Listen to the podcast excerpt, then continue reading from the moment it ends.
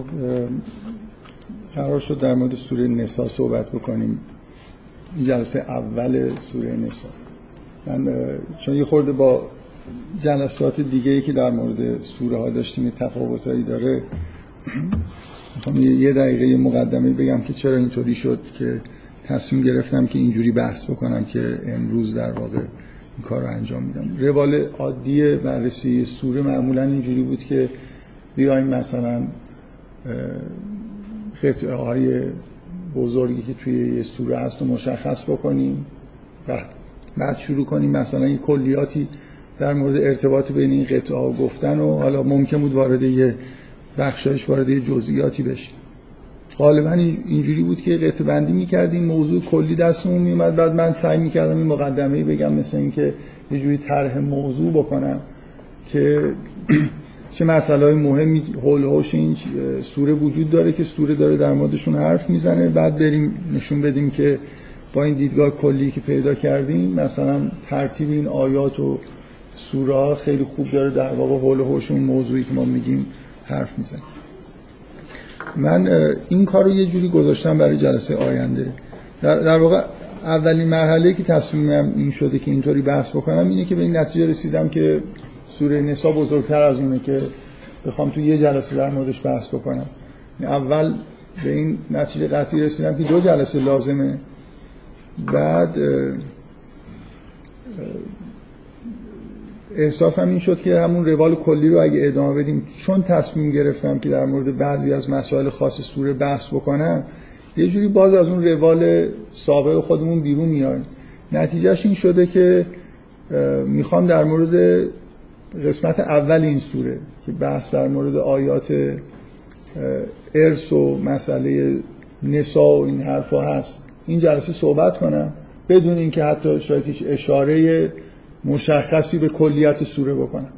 و بعد جلسه آینده و از اینکه این قسمت های خود حل شد در مورد کل سوره صحبت کنم. امیدوارم که اینجوری به نتیجه بهتری برسیم.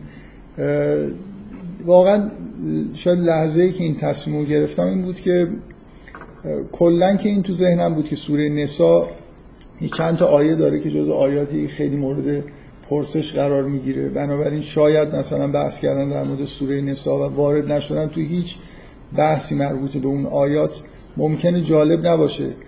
و بعدا تو این هفته که داشتم یه خورده میخوندم که ببینم چی بگم متوجه این شدم که تو قسمت های دوم سوره هم بازی آیه هایی هست که جزو معروف ترین آیه هایی که ایرادایی بهش می‌گیرن. اینی که یه مقدار تصمیمم این شد که شاید به این دلیل که سوره نسا پر سوره نسا همراه مثلا شاید سوره احزاب بیشترین تعداد آیه هایی که به اصطلاح شبهه هایی در اطرافش مطرح است یکی از مهمترینش این سوره است. گفتم که یه خورده در مورد اون آیات یه بحث های مختصری بکنم. هرچند که در بحث مفصل کردنش احتیاج به جلسات خیلی طولانی داره که من همیشه تو ذهنم هست که یکی از موضوعایی که می‌تونه تو این کلاس مطرح بشه بحث درباره مسائل حقوق زنان و اینا توی احکام مربوط به زنان توی اسلام است که از اولش این جزء مباحثی که ممکنه مطرح بشه تو ذهن من بوده ولی هیچ وقت تا حالا مطرح نشده. فکر نمی کنم به این زودی هم به این نتیجه برسم که در موردشون بحث بکنم. من یه مقدمه ای می‌خوام بگم. امیدوارم توی نیم ساعت بتونم جمعش بکنم. که کلا یه مقدار در مورد اینکه این آیه هایی که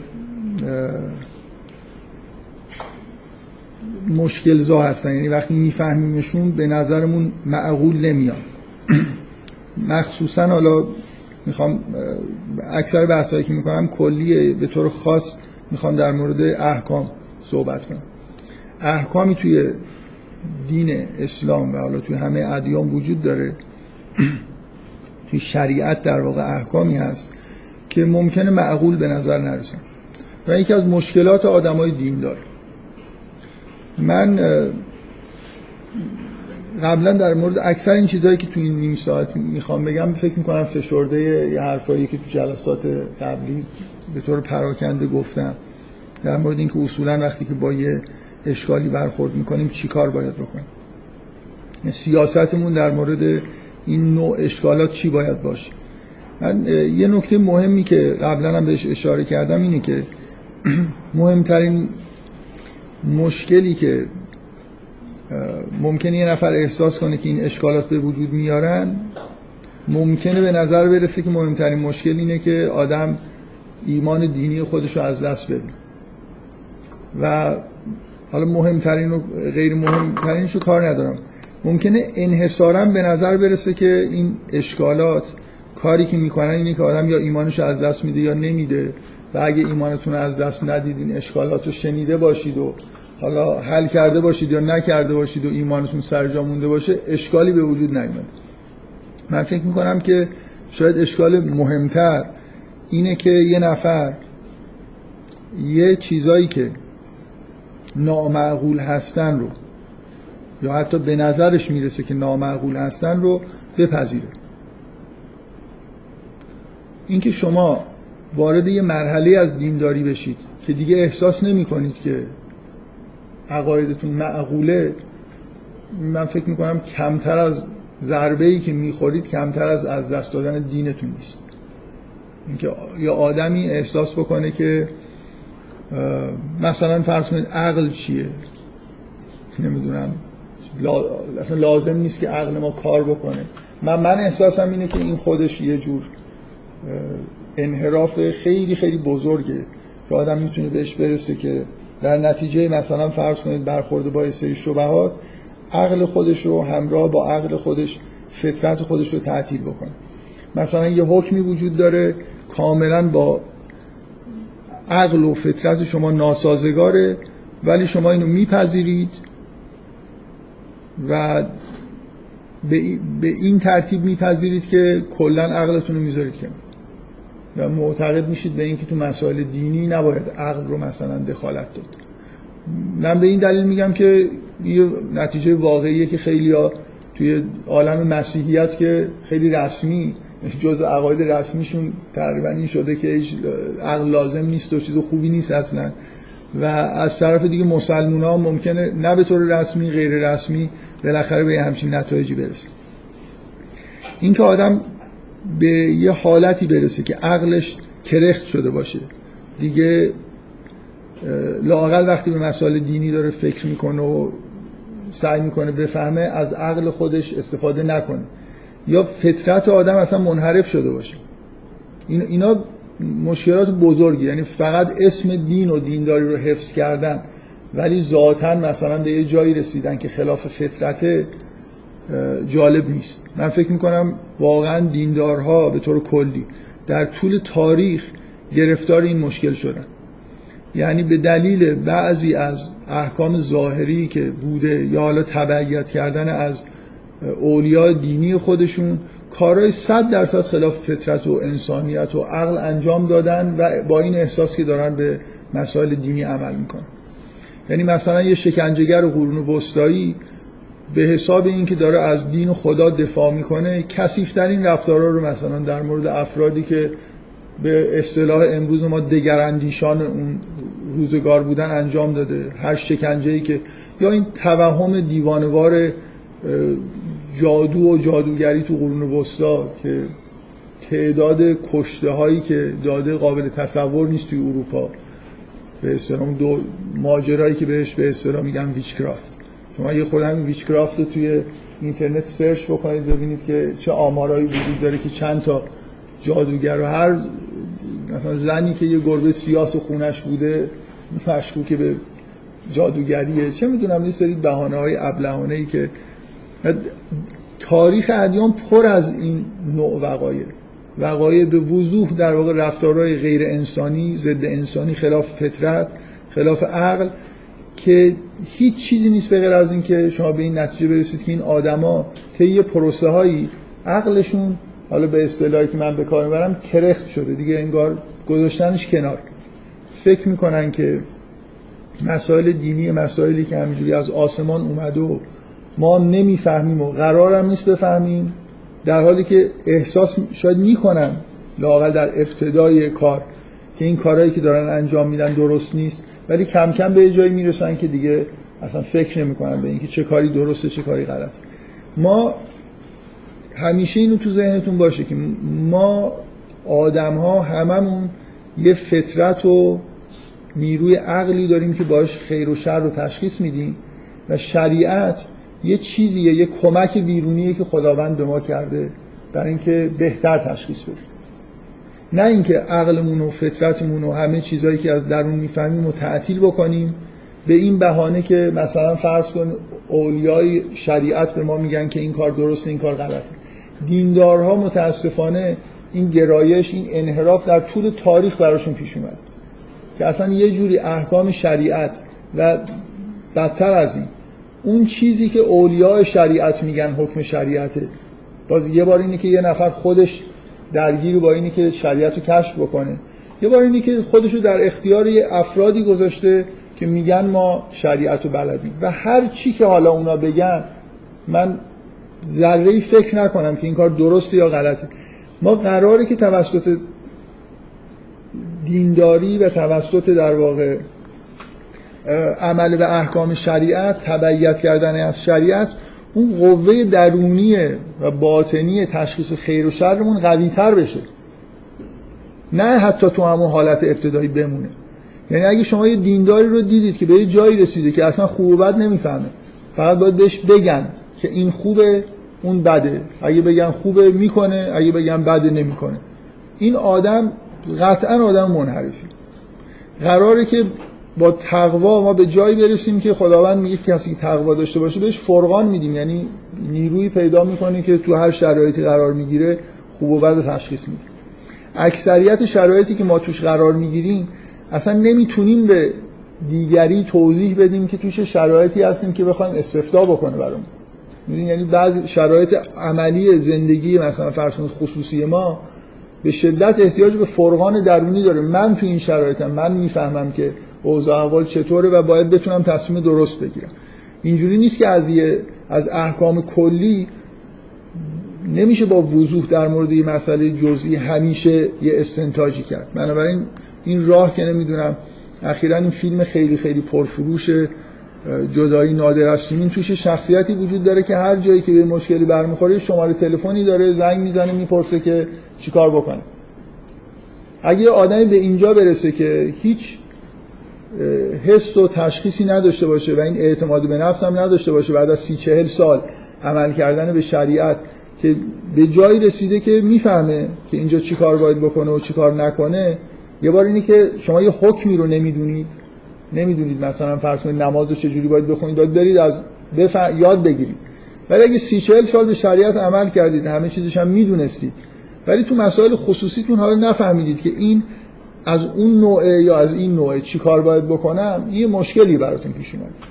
بنابراین من مشکل بزرگی که می‌بینم که اشکالات دینی می‌تونن به وجود بیارن اینه که آدما کم کم به یه حالتی برسن که عقلشون رو توی درک دین اثر ندن و این به نظر من یه فاجعه در حد از دست دادن دینداریه. برای اینکه اون هدفی که دین داره که شما رو به یه اوج حکمت برسونه. حکمت یعنی اینکه احکام رو بتونید درک بکنید بتونید توی مسائل خاص تا جای ممکن تشخیص بدید. حق و باطل رو خودتون تشخیص بدید. درست و غلط رو بفهمید.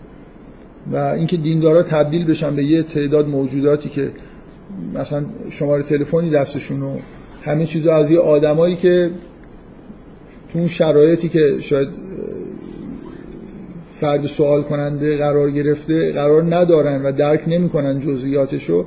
مثلا فکر کنه که می‌تونن با پرسیدن و جواب گرفتن همه مشکلات زندگی رو حل کنن. این دقیقا اون جاییه که من فکر می‌کنم اون بحث من اصلا همین الانم افتادم تو عجله برای اینکه این توضیحاتی که دادم مثلا دو دقیقه بود الان یه عالم طول کشیده.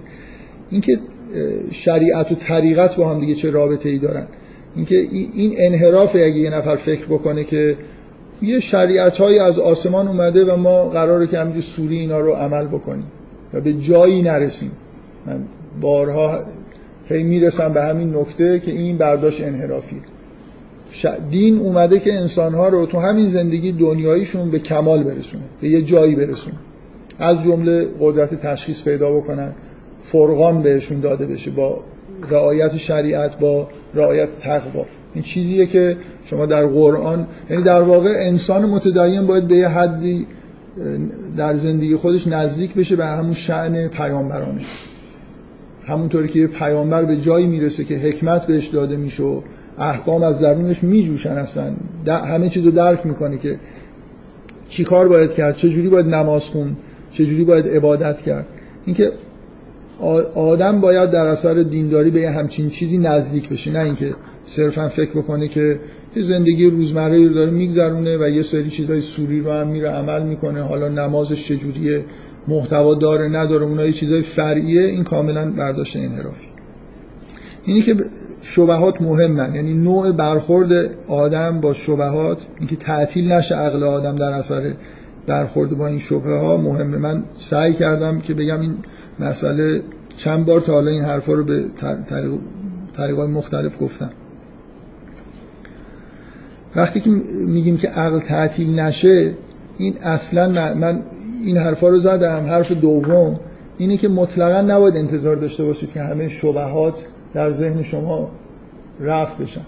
باید به حد پیامبری رسیده باشید که همه احکام رو دقیقا بفهمید.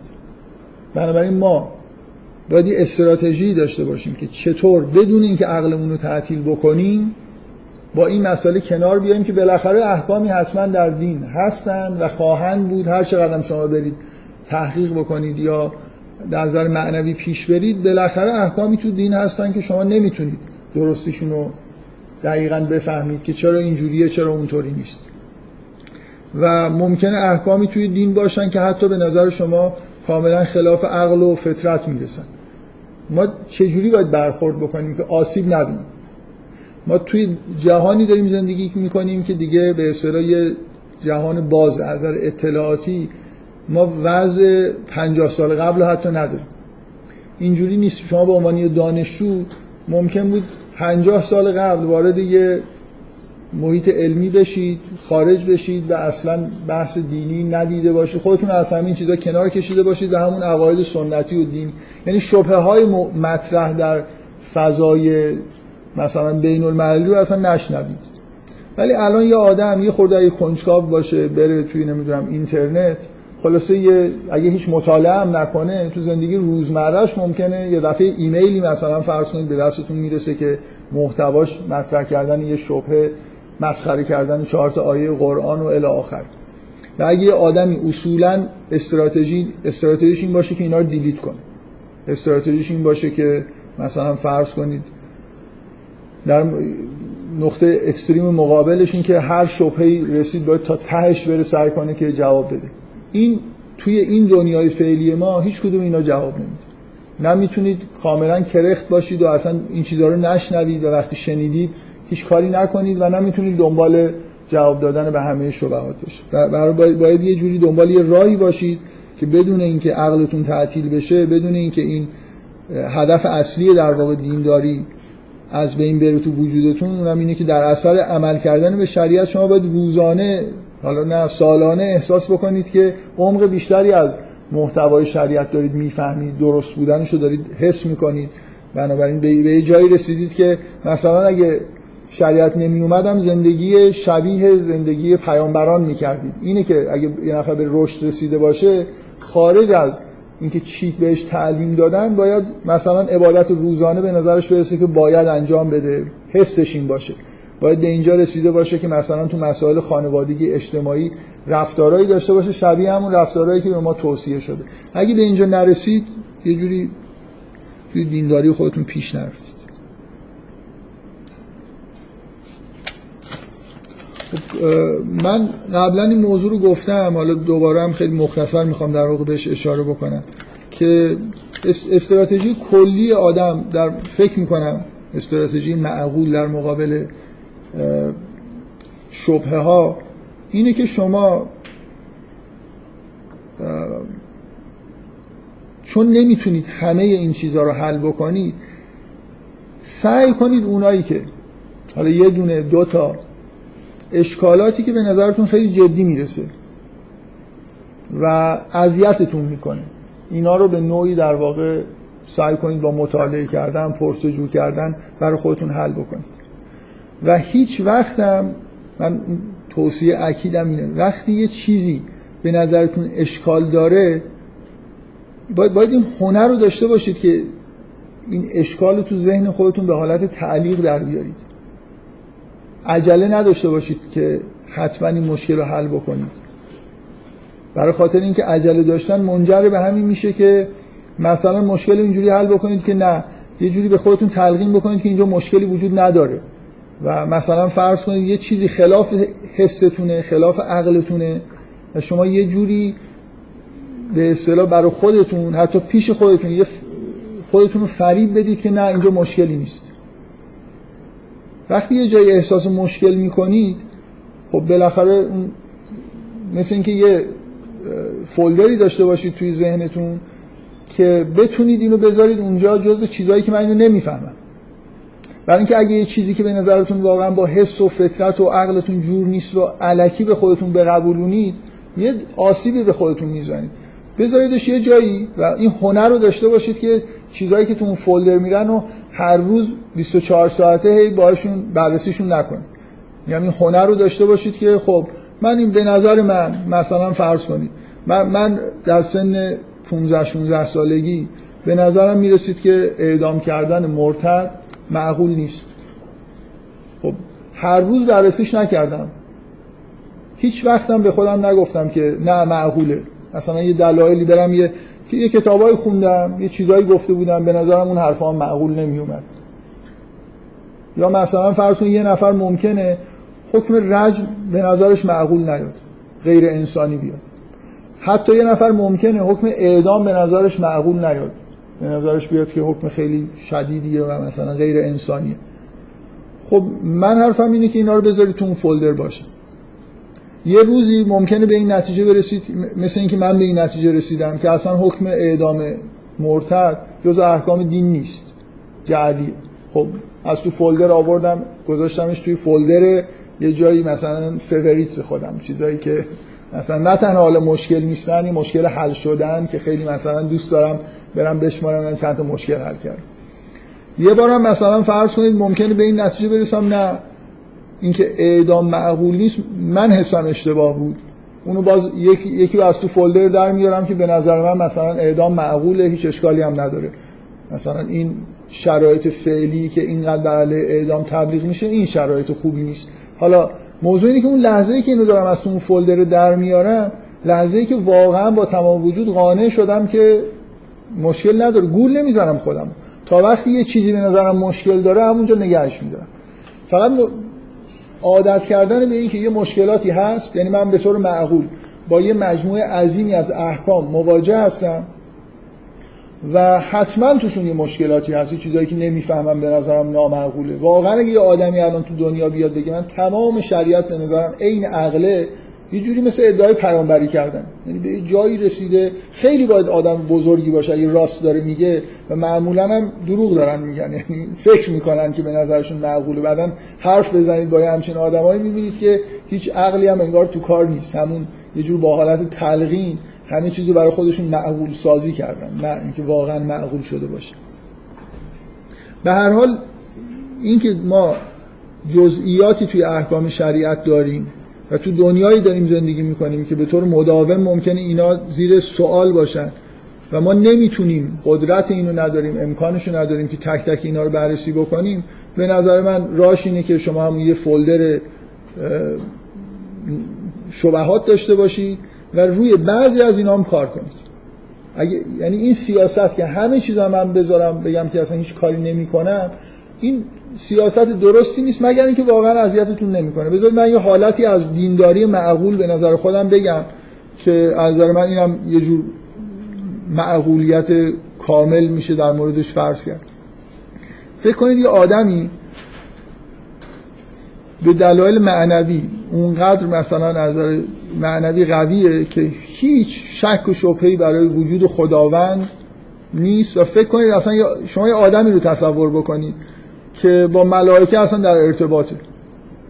و بنابراین به همه چیز یقین داره و یقین هم داره که به دلایل همین ارتباط غیبی خودش دلیل یقین هم داره که قرآن کتاب خداست. این آدم هیچ اشکالی نداره که جایی از قرآن نمی‌فهمه رو بذاره توی یه فولدر نذاره اصلا بررسی بکنه یا نکنه. یعنی, در حدی شواهد مثبت براش قویه که اصلا لزومی نداره که حالا اگه یه همچین آدمی این که یه حکمی رو نمی‌فهمه اذیتش نمی‌کنه دیگه. چه وقتی نفهمیدن یه نفر رو اذیت می‌کنه که واقعا شک و شبهه ایجاد کنه. یه آدمی که غرق مثلا فرض کنید در عالم ماورا طبیعت شده واقعا لازمه که بره حالا نمی‌دونم یه شبهه‌ای که توی یه جایی یه نفر مطرح کرده رو بررسی بکنه. نه. برای اینکه ایمانش یعنی شواهد مثبتش در حدی قوی که این شواهد منفی کلا آسیبی بهش نمیرسونه و ذهنشو مشغول نمی‌کنه. خب اگه یه آدمی به جایی می‌رسه که صد درصد یه اطمینانایی پیدا می‌کنه به اینکه اطمینانای واقعی و معقول و مطابق با فطرت نباز در اثر تلقین و اینا. اگه به یه جایی رسیده یه نفر مثلا به مشاهدات غیبی رسیده چی کار داره به اینکه بره شبهات بررسی کنه؟ مگر اینکه دوست داشته باشه که شبهات بررسی کنه به دیگران توضیح بده. خودش لازم نداره. یا دوست داشته باشه که معنی عمیق احکام رو بفهمه. دیگه اصلا مفهوم شبهه اینجا وجود نداره. من می‌تونم بدون اینکه احساس شبهه کنم برم در مورد احکام عمیقا مطالعه بکنم ببینم که این احکام معنیش چیه. برای به عنوان کار مثلا عبادی و دینی. برای اینکه فهمیدن عمیق شریعت در واقع رسیدن به یه درک عمیق قطعا یه جور معرفتیه که رسیدن بهش مثل عبادت. بنابراین من حالتهایی رو می‌تونم تصور بکنم که یه آدمی نیازی به اصلا فولدر شبهات هم تو ذهنش نیست. وقتی که به شدت مثلا به شهود و یقینی نسبت به مسائل دینی رسیده. ولی این آدم احتیاج به خوبه که یه فولدر مثلا شریعت داشته باشه که احکام شریعت رو بررسی می‌کنه. یه مجموعه افکار داشته باشه بعضی از آیات و قرآنی که نمی‌فهمه و درست درک نمی‌کنه یا به نظرش باز معقول نمیان اونا رو بهتر بفهمه. این یه پروسه که دیگه نمیشه بهش گفت کار کردن روی شبهات یعنی برای همچین آدمی اصلا شبه معنی نداره ولی پروسه مفید. حالا من قبلا توی سخنرانی که در مورد رابطه علم و دین تعارض علم دین توی دانشگاه تهران کردم و توی جلسات پراکنده یه چیزایی در مورد همین منشأ شبهه ها و اینها گفتم. حالا با مشخصا تاکید روی شبهه ها و چیزایی که در مورد احکام هست. می‌خوام یه چند دقیقه صحبت بکنم بعد وارد بحث در مورد توی این یاد داشتم سه صفحه است. این چیزایی که می‌خوام بگم و بعد وارد سوره نسا میشم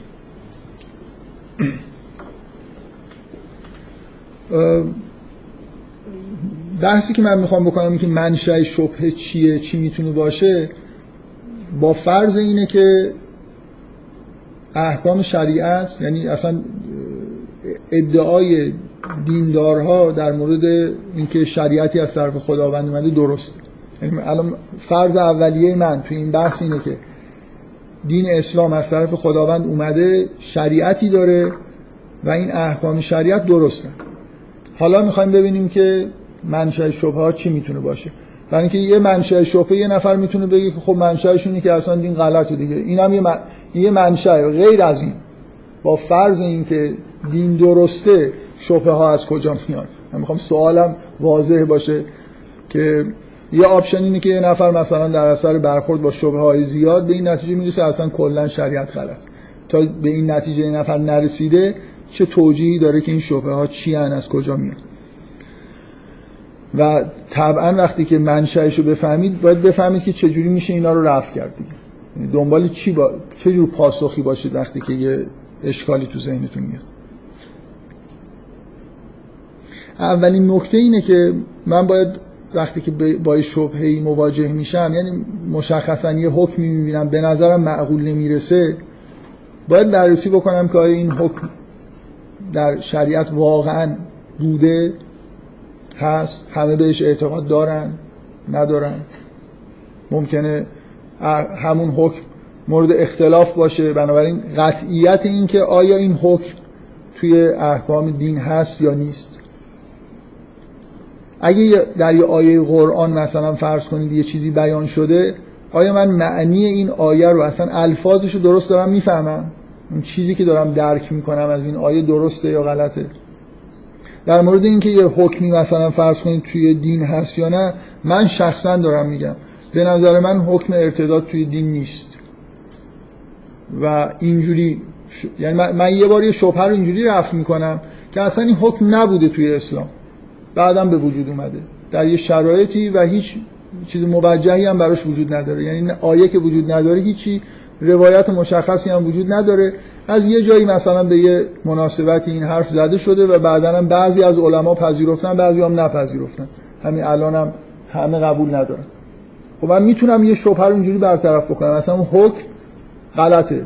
جز احکام دین نیست. من تصورم اینه میگم تصورم اینه فکر می‌کنم که معمولا اینجور حرفا رو با شک و شبهه می‌زنم. برای خاطر اینکه مثلا احساسم اینه که اگه می‌خوام بگم یه حکمی توی دین نیست باید خیلی مسلط به روایات و اینا باشم. اگه نیستم می‌تونم بگم که از مجموع مطالعه خاصی که در مورد این حکم کردم نظر من اینه. ولی اینکه حکم قطعی صادر بکنم من هیچ وقت این کار نمی‌کنم. یعنی فکر می‌کنم از نظر من خود این همه کار نامعقولیه که توی زمینه ای که صد درصد مثلا وقت نذاشتم و همه چیزو ندیدم بیام یه حکم قطعی صادر بکنم. فعلا من این مسئله در حدی مثلا فرض کنید مسئله ارتداد برای من روشن شده که بگم مثلا از نظر من این شبهه اینجوری رفت میشه که این حکم. دلیلی من نمی‌بینم که این حکم جز احکام دین بدونم و مثلا مطالعاتی هم کردم دلیلی برام به دست نیومده بلکه برخلافش دلایلی دارم. همینجور در مورد حکم رج من قبلا توضیح دادم که حکم رج توی جلسات سوره نور که قطعا مخالف قرآنه. نه اینکه تو قرآن نیومده مخالف قرآن. و هیچ روایتی هم پیدا نکردم و نشنیدم که وجود داشته باشه که روایت متخنی که همچین چیزی رو بگه. بنابراین از نظر من حکم رجم از اون فولدر این شکلی در میاد. اولین نکته اینه که ما می‌دونیم که این شریعت از 1400 سال پیش تا الان مخصوصا به دست خلفا و ملاحظات سیاسی اجتماعی یه تغییراتی کرده که من باید متوجه این باشم که بعضی از شبه ها نتیجه اینه که بعضی از این احکام اصلا وارد شدن. ممکنه تحت تاثیر یهودیت تحت تاثیر الزاماتی که خلفا داشتن از یه جایی وارد شدن و مثلا موندن. و اصلا اینطوری نیست که همه احکام منشأشون به قرآن یا مثلا فرض کنید روایات اهل بیت برسه و خیلی روشن باشه. این تصور تصور اشتباهی. اینکه سوء نیتی مثلا توی جعل احکام بوده این اصلا موضوع بحث نیست. بالاخره بعضی از احکام هستن که به نظر می‌رسه که از ابتدا این شکلی نبودن. و بررسی تاریخی احکام فقهی خیلی کمک می‌کنه که این مسائل رو روشن کنه. مثلا من باز یکی از مواردی که تو این کلاس چون قبلا در موردش صحبت کردم الان فقط اشاره می‌کنم این مسئله جهاد ابتداییه. به نظر می‌رسه که از یه قرنی به بعد وارد فقه شیعه شده یعنی همه علمای شیعه تا یه جایی با این مخالفن. خب بنابراین من ممکنه اگه مشکلات این شکلی دارم که چرا یه حکم سنگینی مثل رجم داده شده یا نمی‌دونم فلان احکام اینجوری هم ممکنه یه پاسخش این باشه که اینا اصلا نیستن. و من توصیه شخصی اینه که به این راحتی این راه حلیه پاک کردن صورت مسئله است. که باید یه جوری مینیمالیستی باش برخورد. یعنی واقعا باید خیلی مطالعه بکنید تا بتونید یه همچین چیزی بگید. اگه یه حکم خیلی مشهوری وجود داره. یه بار حکم اختلافیه مثل همین حکم ارتداد. که خب یه عده قبول نداشتن و ندارن. یا حکم همین جهاد ابتدایی در طول تاریخ همیشه مخالف داشته. بنابراین به راحتی شما ممکنه بگید من اون آلترناتیو به نظرم معقول تره و این مشکل خودتون رو حل کنید. ولی اگه یه احکامی هست مثلا فرض کنید ما الان توی همین سوره نساء احکام ارث داریم. ارث مرد دو برابر پسر دو برابر دختره. و این دیگه تو قرآن اومده. بحثی تو این که حالا بیایم یه جوری مثلا اینو کنسلش بکنیم نمی‌تونیم بکنیم به راحتی. یا بعضی از احکام ممکنه تو قرآن هم نیومده. معارضه باش وجود نداره در طول تاریخ به نظر می‌رسه همیشه همه قبول داشتن. و یه جوری کنار گذاشتنشون ممکنه کار معقول ما می‌خوایم معقول باشیم دیگه. می‌خوایم کار معقول بکنیم. نه اینکه همینجوری چون یه, یه گرایش فکر می‌کنم متداول اینه که یه عده که به اصطلاح حالا روشنفکر دینی هستن یا شبه روشنفکر دینی هستن و تو این مایه ها که خیلی راحت میگن که خب این جزء احکام دین نیست اون نمی‌دونم فلان. همینجور خیلی ساده بدون اینکه واقعا مطالعه عمیقی هم داشته باشن ممکنه بعضی از احکامو ببرن زیر سوال. من به نظرم اینجا خیلی آدم باید برخورد جدی بکنه برای خاطر اینکه هدفمون اینه که شریعت رو واقعا خوب بفهمیم و بنابراین قانع شدن اینکه یه چیزی هست یا نیست باید یه مراحلی رو خلاصه طی کنیم. من مثلا من در مورد ارتداد و رجم و جهاد ابتدایی کتاب خوندم. یعنی اگه حرفی می‌زنم بر اساس اینی که وقت گذاشتم یه مطالعاتی کردم به این نتیجه رسیدم که اینا مثلا در احکام اولیه نبوده. حالا ممکنم از نتیجه با درصدی خطا مواجه باشه به هر حال یه راه حل کردن شبهه در مورد احکام اینه که ممکنه شما به این نتیجه برسید که اصلا این حکم شبهناک جز احکام اولیه اسلام نبوده بعدا وارد شد.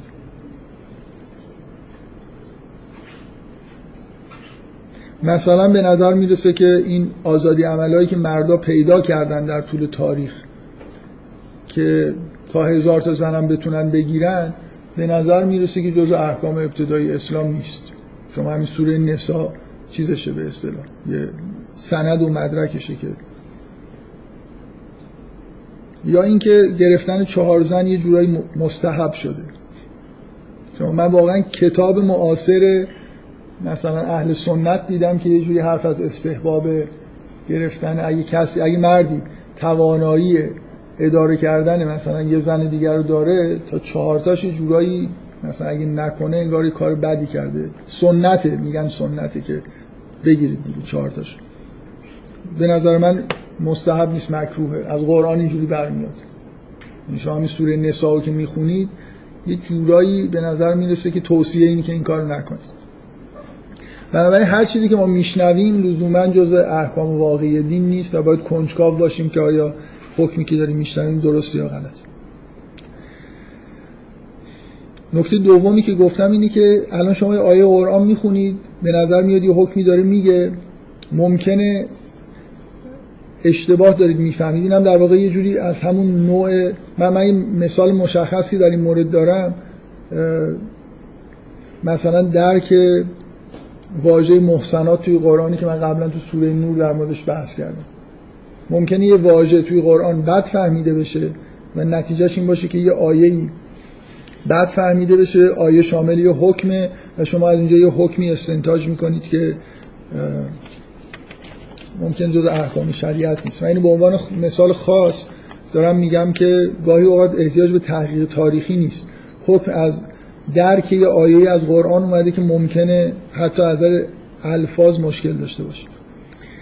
ولی منشأ اصلی فکر کنم حجم بیشتر اشکالاتی که از نظر مسائل دینی و احکام به وجود میاد و اومده اینه که این مسئله که من گفتم جدا کردم از اولی که آیا معنی احکام و معنی آیات رو درست داریم می‌فهمیم یا نه این فراتر از اینه که آیا الفاظش رو داریم درست می‌فهمیم یا نه. معنی حکم به اصطلاح معنی یه عبارت یه, یه قطعه ای که با زبان بیان شده هیچ جوری قابل فهم نیست مثلا یه حکم. مگر توی اون بافت اجتماعی اقتصادی تاریخی همون دوران. یعنی من کاملا ممکنه به دلیل عدم اطلاع از صورت مسئله که این حکم در جوابش اومده یعنی شرایطی که حکم توش صادر شده حکم رو غلط بفهمم. نمونه خیلی واضحش که من حداقل یه جلسه فکر می‌کنم تقریبا در موردش بحث کردم و دارم از اون بحث های قبلی خودم یه جوری تو این جلسه سعی می‌کنم به عنوان مثال استفاده بکنم. مسئله بردهداریه. اینکه جواز بردهداری در مثلا فرض کنید اسلام بوده یعنی تحریم نشدن بردهداری. اینکه ما چی می‌فهمیم از تحریم نشدن بردهداری؟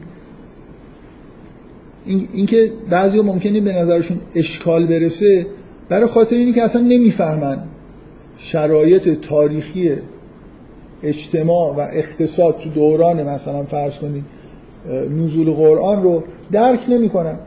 و متوجه یه نکته بدیهی نیستن که اصلا تحریم بردهداری تو اون شرایط معنی نداره. من این مثالی که مشخصا زدم حالا می‌خوام از همین مثال استفاده بکنم این نکته رو خورده بست بدم نه در مورد بردهداری در مورد این نحوه تولید شبه و اشکال.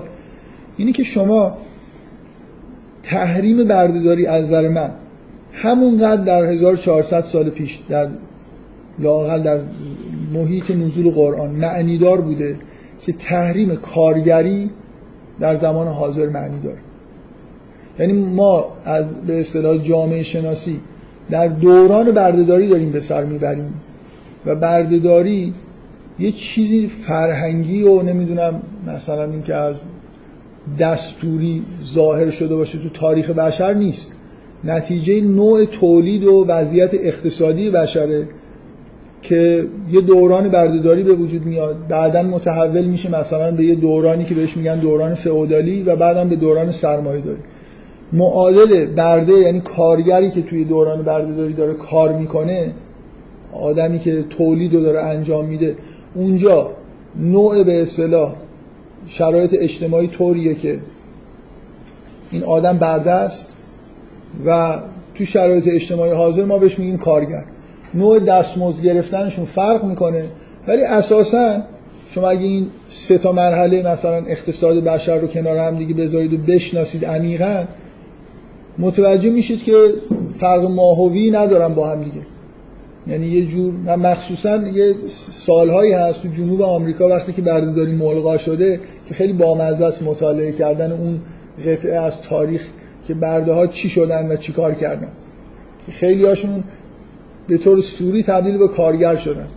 من یه بار اینو یادم نیست توی چه جلسه ای اصلا اینجا یا دانشگاه تهران فکر می‌کنم بهش اشاره کردم که توی یه کتابی اینو دقیقا این شکلی توصیف کرده که وقتی سیاپوسا برده بودن همیشه غذاشون غذای به قوت غالبشون یه جور سیب زمینی بود. وقتی که آزاد شدن خیلی هاشون تو همون مزارعی که کار می‌کردن موندن. و ولی دیگه برده نبودن. حقوق می‌گرفتن. ولی حقوقشون در حدی بود که همون سیب زمینی ها رو می‌تونستن بخرن. یعنی کل اتفاقی که افتاد این بود که فقط مثل اینکه یه چیز سوری بهشون یه پولی داده می‌شد اینا باید زحمت قبلا خود کارفرماشون می‌رفت. مثلا به طور انبوه سیب زمینی رو از توی شهر می‌خرید می آورد بینشون توضیح می‌کرد. بعد اینجوری شده بود اینا تک تک باید مثلا می‌رفتن شهر پول می‌دادن یا یکی رو میفرستادن براشون سیب زمینی بخره بیاره پولی هم براشون نمیمون حقوقا در همین حد بود. ببینید این دقیقا به نظر من نکتهش اینه که وقتی شرایط اقتصادی یه position ایی رو برای job ایجاد می‌کنه این position ها با دستور از بالا قابل تغییر نیستن. اگه الان امشب برید خونه تلویزیون اعلام بکنه که دولت تصویب کرده که هیچ بعیدم نیستی همچین مصوبه که از فردا مثلا کارگری ممنوعه چه اتفاقی میفته اولا که هر کی این خبر رو میشنوه گیج میشه که فردا باید چیکار بکنیم. بعدم بالاخره آدما میرن سر کارشون حالا یه جوری اینو درستش می‌کنن دیگه. مثلا اسمشو عوض می‌کنن نوع قرارداد رو یه جوری دیگه ای می‌کنن ولی عملا اتفاقی که میفته همونه. همون کارخونه است همون آدما باید توش کار کنن. این پو... نظام سرمایه‌داری کارخونه یه position ی برای کار تولید کرده. این باید پر بشه. حالا نحوه دستمزد دادنش هم حتی اگه سعی کنید عوض بکنید خلاصه ساز و کارهای اقتصادیشون ثابت میمونن. یه جورایی به طور سوری شما یه تغییراتی می‌دید. ماهیتش میشه همین مثل همین مثالی که در مورد بردهداری دارم میگم. بنابراین مشکل عمده به نظر من وقتی شبهات پیش میاد اینه که ما توی یه دنیای دیگه ای داریم زندگی می‌کنیم و مثل اکثریت قاطع آدمایی که در طول تاریخ زندگی کردن غرق در این زندگی تاریخی و جغرافیایی خاص خودمون هستیم. یعنی الان اگه من بگم که پنجاه سال دیگه کارگری قابل ملغا کردنه ممکنه هیچ کدوم شما اصلا نفهمید یعنی چی چجوری ممکنه. ولی حالا 50 سال دیگه نه 100 سال دیگه فکر می‌کنم کارگری از بین بره. یعنی position های شغلی این فرمی نباشه. هر کسی این ویژگی آدمی که بالاخره یه بخش عمده از ذهنیت ما از تجربه های روزمرهمون داره شکل می‌گیره از چیزهایی که میشنویم می‌خونیم می‌بینیم. و اینا توی شما توی دوران مدرن دارید زندگی می‌کنید و نمی‌دونید که ذهنیتتون کاملا مدرن. شما احساسی نسبت به دنیا می‌تونه یه جور جورای دیگه ای باشه ممکنه نداشته باشه. آدم همیشه به طور ناخودآگاه شرایط فعلی رو شرایط فعلی که توش زندگی می‌کنه رو یه جورایی معقول فرض می‌کنه. بعد حالا احکام دینی ممکنه من, چیزی که باید دف... من نکته که دارم میگم یک... یکیش اینه. من احکام دینی رو وقتی که میشنوم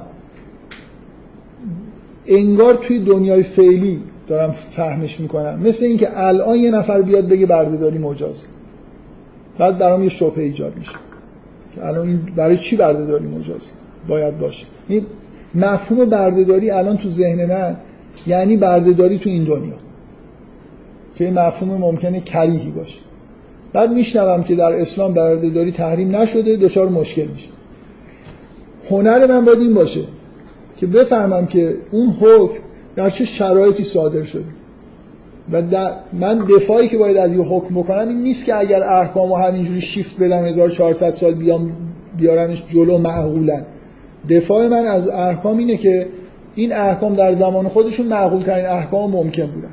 حالا اگه صورت مسئله رو تغییر کرده مثلا نظام اقتصادی کلا زیر و رو شده لزوما نباید این حکم توی این نظام اقتصادی معقول باشه. یعنی احکامی که توی نظام اقتصادی بردهداری اصولا صادر شده بردهداری مثلا توی محیط خاص لزوما نباید توی نظام سرمایه‌داری یا نظام مابعد سرمایه‌داری معقول به نظر برسن. این واقعا اشتباه بزرگی اگه یه نفر اینجوری فکر کنه که مثلا فرض کنید جواز بردهداری ابدی. یعنی الان هم معقوله که برده داشته باشیم مثلا.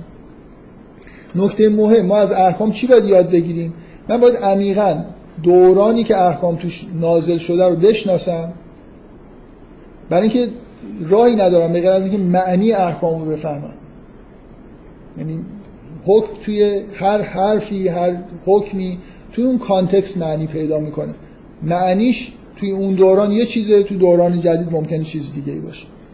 بنابراین یه, یه نکته خیلی خیلی مهم اینه که ما طبق عادت احکام رو از زمان خودشون مستقیما بدون هیچ اینکه بهش فکر بکنیم منتقل می‌کنیم به زمان حال.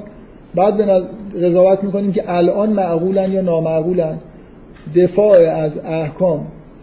اساسا یعنی اینکه من قانع بشم که در دوران 1400 سال پیش این احکام بهترین و معقولترین احکام بوده. این خیلی به نظر حرفایی که دارم می‌زنم اینجاش به اصطلاح باب طبع روشن فکرها به نظر می‌رسه ولی به زودی از این حالت در میاد. یعنی اینکه یه تبصره میگم. اینکه این که حرفی که دارم می‌زنم بدیهیه دیگه. از نظر من درست و غلط بودن احکام بستگی به این داره که در زمان نزولشون درست یا غلط بودن. نه اینجوری باید برخورد بکنم. حالا اگه یه نفر اعتقاد داره که همه احکام خارج از اینکه بیرون چه اتفاقایی تو دنیا داره میفته باید همینجوری ثابت بمونن. مثلا بردهداری تا ابد باید مجاز باشه. نمی‌دونم احکام مربوط به فرض کنید مجازات ها. هر چقدر که مجازات های دیگه ای بتونیم انجام بدیم ولی مثلا فرم مجازات ها باید به همون شکلی که قبلا بوده باقی بمونه و الی آخر. ممکنه یه آدمی مثلا فرض کنید غسل کردن واقعا گرایش افراطی اینجوری بوده دیگه. مثلا وقتی دوش به وجود اومد یه مشکل داشتن که میشه با دوش غسل کرد یا نه. برای اینکه فرم غسل کردن در زمان 1400 سال پیش این نبود. اینکه بالاخره احکام با تغییر کردن جهان توشون یه تغییراتی به وجود میاد کسی نمی‌تونه با این مخالفت بکنه. همین الان ما به احکام به همون شکلی که در ابتدا عمل می‌شد عمل نمی‌کنیم.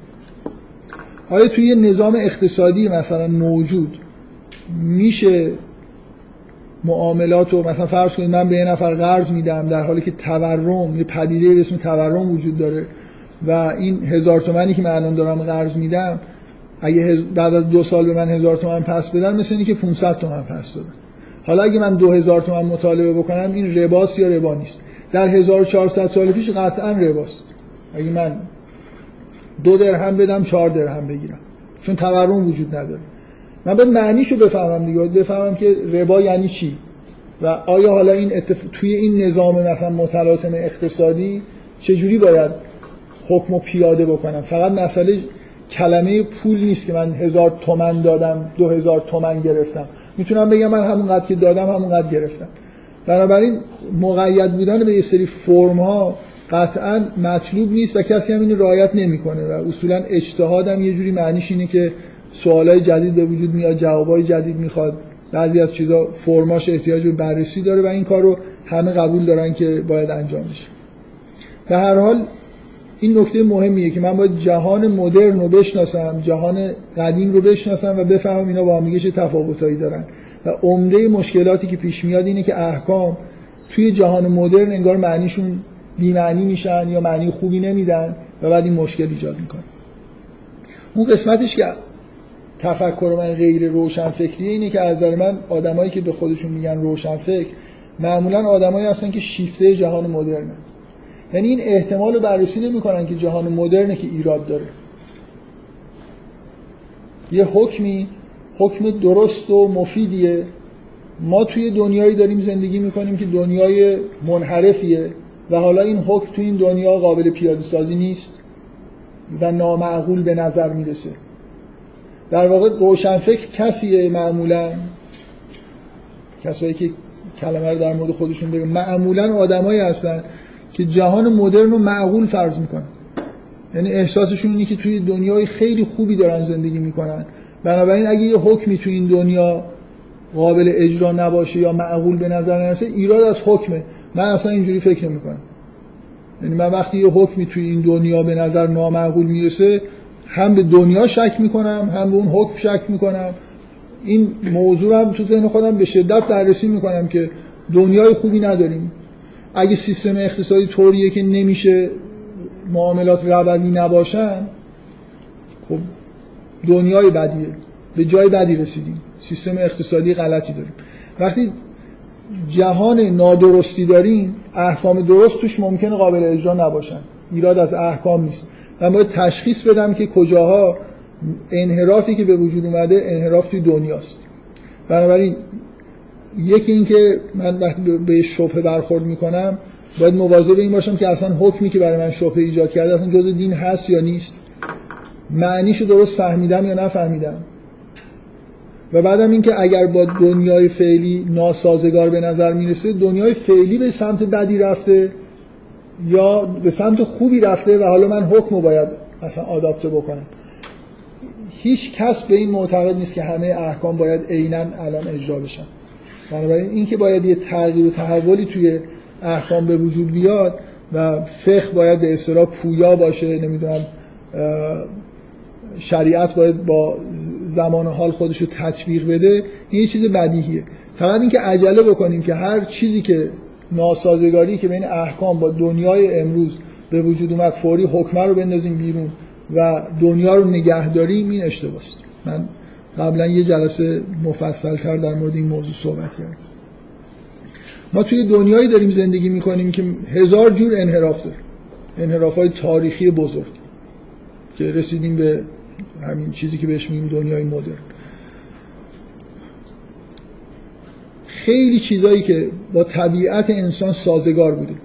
یعنی یه نوع در واقع شیوه زندگی که با طبیعت انسان سازگار بوده کلا به دلیل افتادن آدما توی این چرخه بیمعنی سرمایه سالاری نابود شدن. تحت این عنوان که اینا سنتی هن. اینا زندگی سنتیه ما زندگی سنتی رو می‌ذاریم کنار زندگی مدرن شروع می‌کنیم. خیلی چیزایی که تو زندگی سنتی بود با طبیعت انسان سازگارتر بود تا اون چیزی که تو دنیای مدرن هست.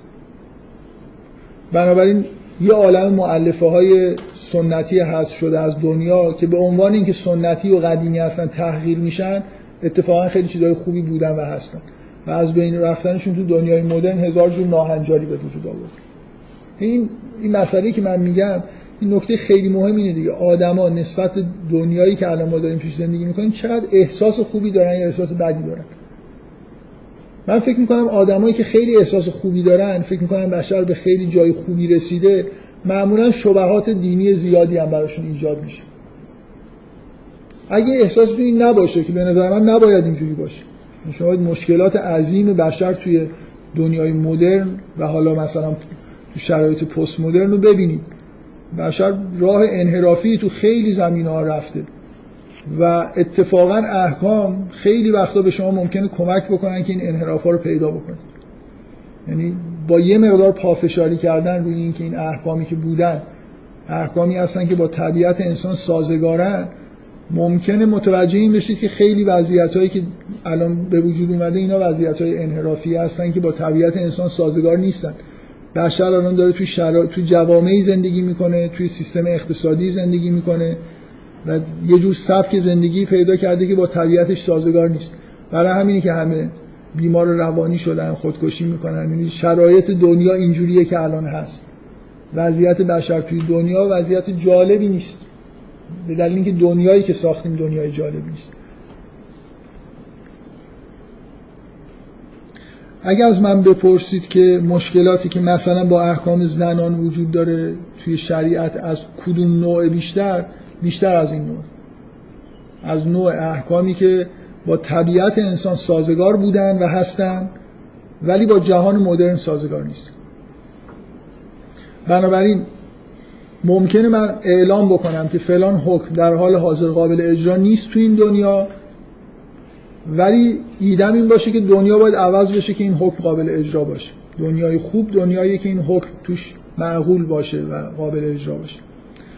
من در همینجور سرجم قطعا الان مقدمه رو گفتم برای اینکه اگه بخوام بحث بکنم در مورد بعضی از آیات بتونم در واقع کدایی داشته باشم که این آیه اصلا این حکم وجود نداره این برداشت اشتباس یا بگم که این آیه برداشت درسته حکم خوبی هم هست و مشکلی که در واقع وجود داره اینه که دنیا دنیای خوب نیست.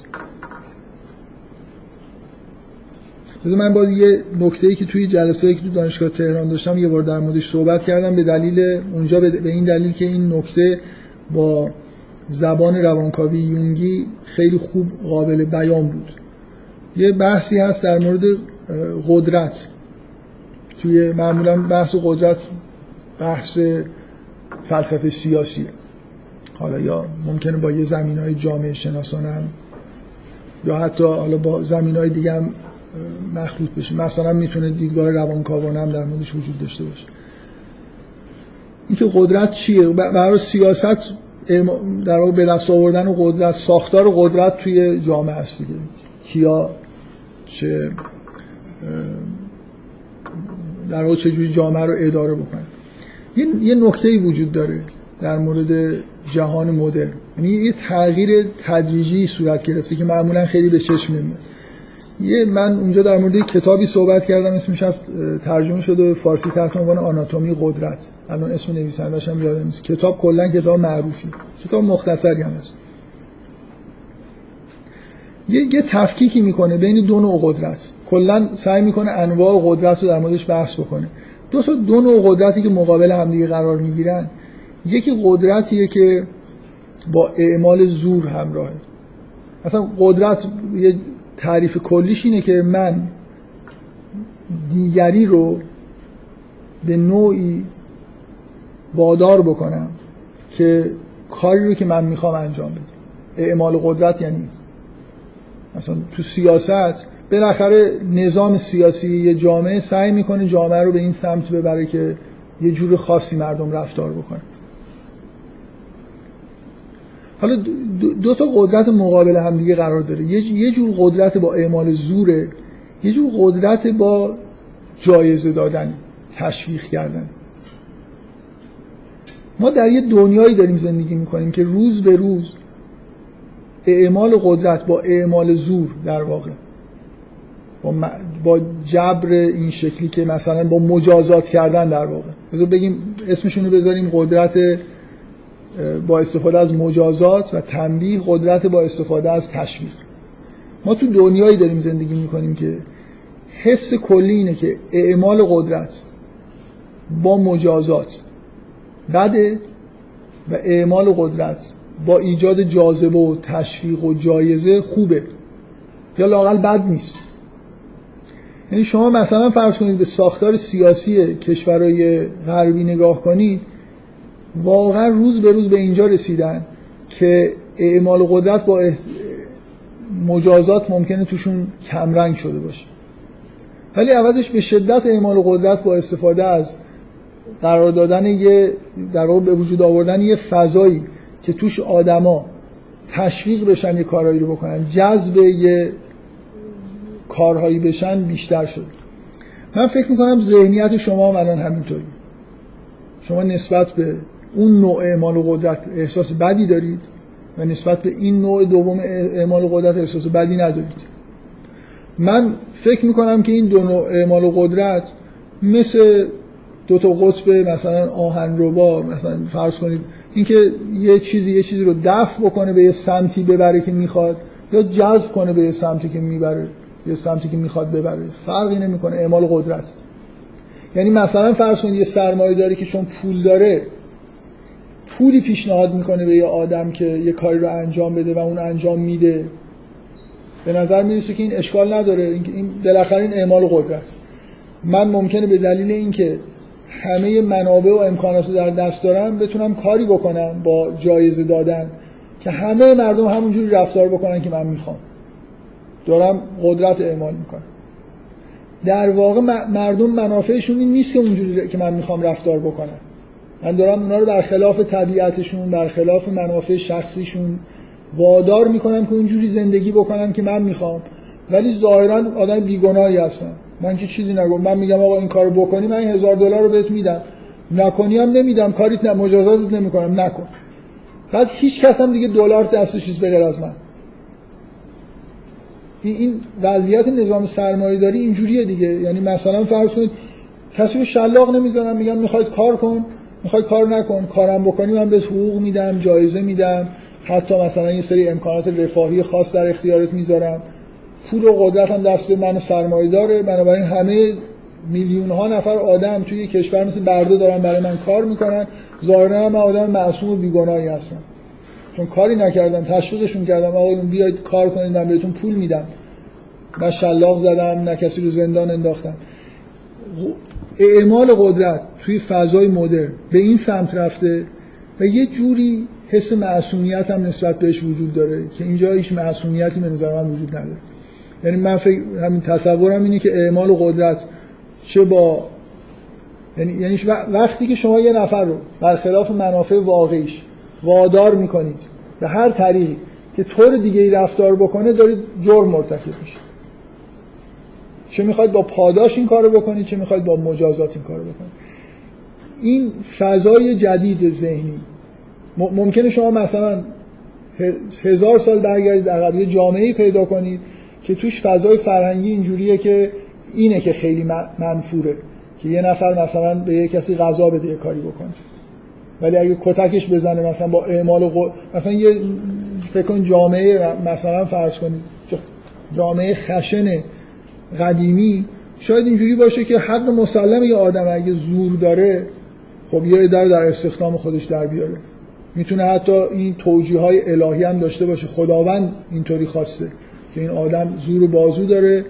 به مردم میگه باید این کارو بکنید اگه نکنیدم من مثلا فرض کنید کتکتون می‌زنم. مردم هم ناچارن این کارو می‌کنن. شاید توی همچین جامعه اینکه یه نفر مثلا فرض کنید یه پاداش هایی در نظر بگیره. مثلا آدمی که برای پاداش میره کار می‌کنه موجود خیلی پستی باشه. ولی اگه مثلا از ترس جان خودش بکنه نه دیگه. خب ناچار بوده مثلا این کاری کرده. من می‌خوام بگم فرهنگ دیگه. الان شما یه عالم از این معلف های فرهنگی الان وجود داره تو دنیای مدرن که اصلا دیده نمیشن. و اینا هستن که اشکال ایجاد می‌کنه و تحلیل کردن در واقع دنیای مدرن و فهمیدن دنیای قدیم به نظر من شرط یه شرط مهم رفع شبهات حالا این کلمه رفع شبهات رو به کار نبرم. درک احکام درک عمیق احکام. و اینکه کدوم احکام درستن باید هم سعی بکنیم اجراش بکنیم و دنیاست که در واقع دنیای غلطی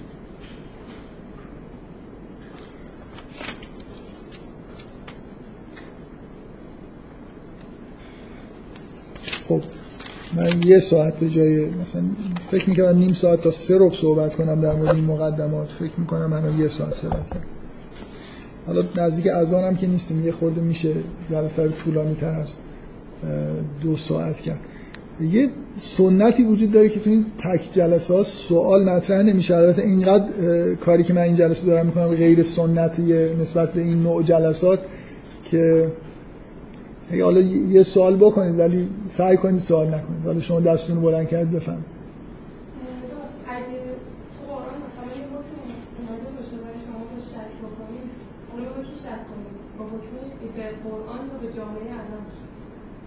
من من موردیه دیگه. من من حرف کل من کل حرفم اینه من کل حرفم اینه که این گرایش که الان خیلی باب روز روشنفکری حساب میشه و به نظرشون میاد که دارن کار معقولی می‌کنن.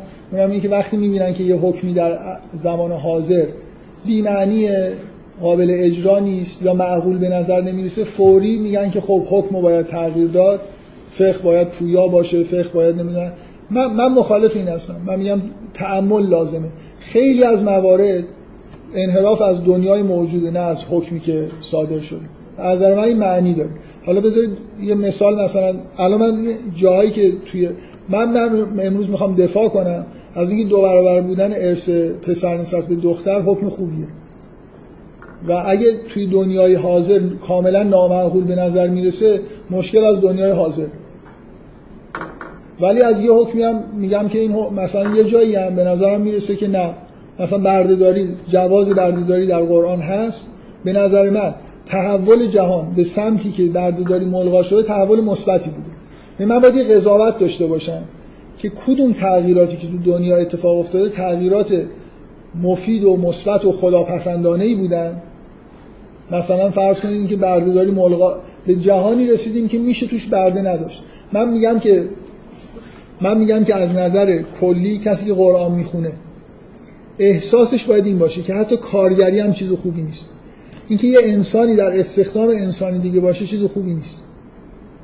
فکر می‌کنم فضای قرآن اینجوریه. هرچی روابط انسان ها طوری باشه که آدما کاملا مستقل از هم دیگه باشن از نظر معیشت بهتر. اگه بردهداری تو قرآن حس خوبی نسبت بهش وجود نداره دلیل شرایط اقتصادی و اجتماعی و این حرفا نیست. دلیلش اینه که انسان فقط باید عبد خدا باشه. خوب نیست که یه آدمی عبد یه نفر دیگه است. یعنی توی شرایطی داره زندگی می‌کنه که برای امرار معاش لازمه که هر چیزی که صاحبش مثلا بهش گفت انج... کارفرماش بهش گفت انجام بده. صاحب تبدیل به کارفرما کردن برای خاطر اینکه متوجه باشید این در مورد کارگری هم صدق می‌کنه. الان کارمند اداره وقتی که یه رشوه خاری پیش میاد و یه جورایی مجبوره بر خلاف میل باطنی و برای اینکه شغل خودش رو حفظ بکنه حالا یه برگه رو ببره یکی حسی فقط امضا بکنه و می‌دونه که اینجا کار خلافی داره انجام میشه. این از نظر دینی خوب نیست. شما تو شرایطی باشید که معیشتتون وابسته به یه آدم دیگه ایه که می‌تونه آدم بدی باشه. یه بردهدار ممکنه آدم رزلی باشه آدم گناهکاری باشه و برده خودش به یه سمتی بکشونه که مثلا فرض کنید خلاف شرع خلاف عقل خلاف فطرت. همینطور کارفرما هم می‌تونه از کارگر خودش چیز کارگر به راحتی نمی‌تونه بگه من نمی‌کنم. اگه تو شرایط شغلیش طوری باشه که اخراج بشه و بعد نتونه به راحتی کار دیگه پیدا بکنه. این مخمسه های اقتصادی هرچی کمتر باشن قطعا با روح توحید و اخلاق دینی سازگارتر. بنابراین اگه راهی وجود داره که ما جامعه رو ببریم به سمت اینکه کارگری هم ملغا بشه هر آدمی برای خودش بیزینس شخصی داشته باشه باید ببریم. یعنی من فکر می‌کنم درک ما از دین ما رو به این سمت باید سوق بده که این نه تنها این تحول بد نیست تحول خیلی خوبیه. ولی یه جایی هم نه. من سعی می‌کنم در مورد بعضی از این چیزهایی که تو این سوره هست بگم که نه دنیا به سمت بدی رفته. یعنی نظام سرمایه سالار به دلیل منافع خودش شرایطی به وجود آورده فرهنگ سازی هایی کرده که اینا همش اشتباس و حکم اوریجینال خوبه. و باید سعی بکنیم که این حکم همینجوری که هست حفظ بکنیم ولو اینکه موقتا لازم بشه تعطیلش بکنیم. شاید یه نفر الان در مورد ربا همین حرفو بزنه. بگه ما نمی‌تونیم بانک بدون ربا داشته باشیم. ولی این معنیش این نیست که خب از تموم شد. دیگه چون نمی‌تونیم فعلا بانک بدون ربا داشته باشیم بخوریم دیگه. مخصوصا این مدتی نخوردیم جبران کنیم. الان ایرانی همچین وضعیتی داره. دیگه آدم احساس می‌کنه که دارن جبران یه مدتی که نخوردن رو می‌کنن. یعنی این درصد ربایی که تو ایران وجود داره درصدی عددی حساب کنید هیچ جای دنیا نیست. همین که رسما بانک ها میدن 25 26 درصد.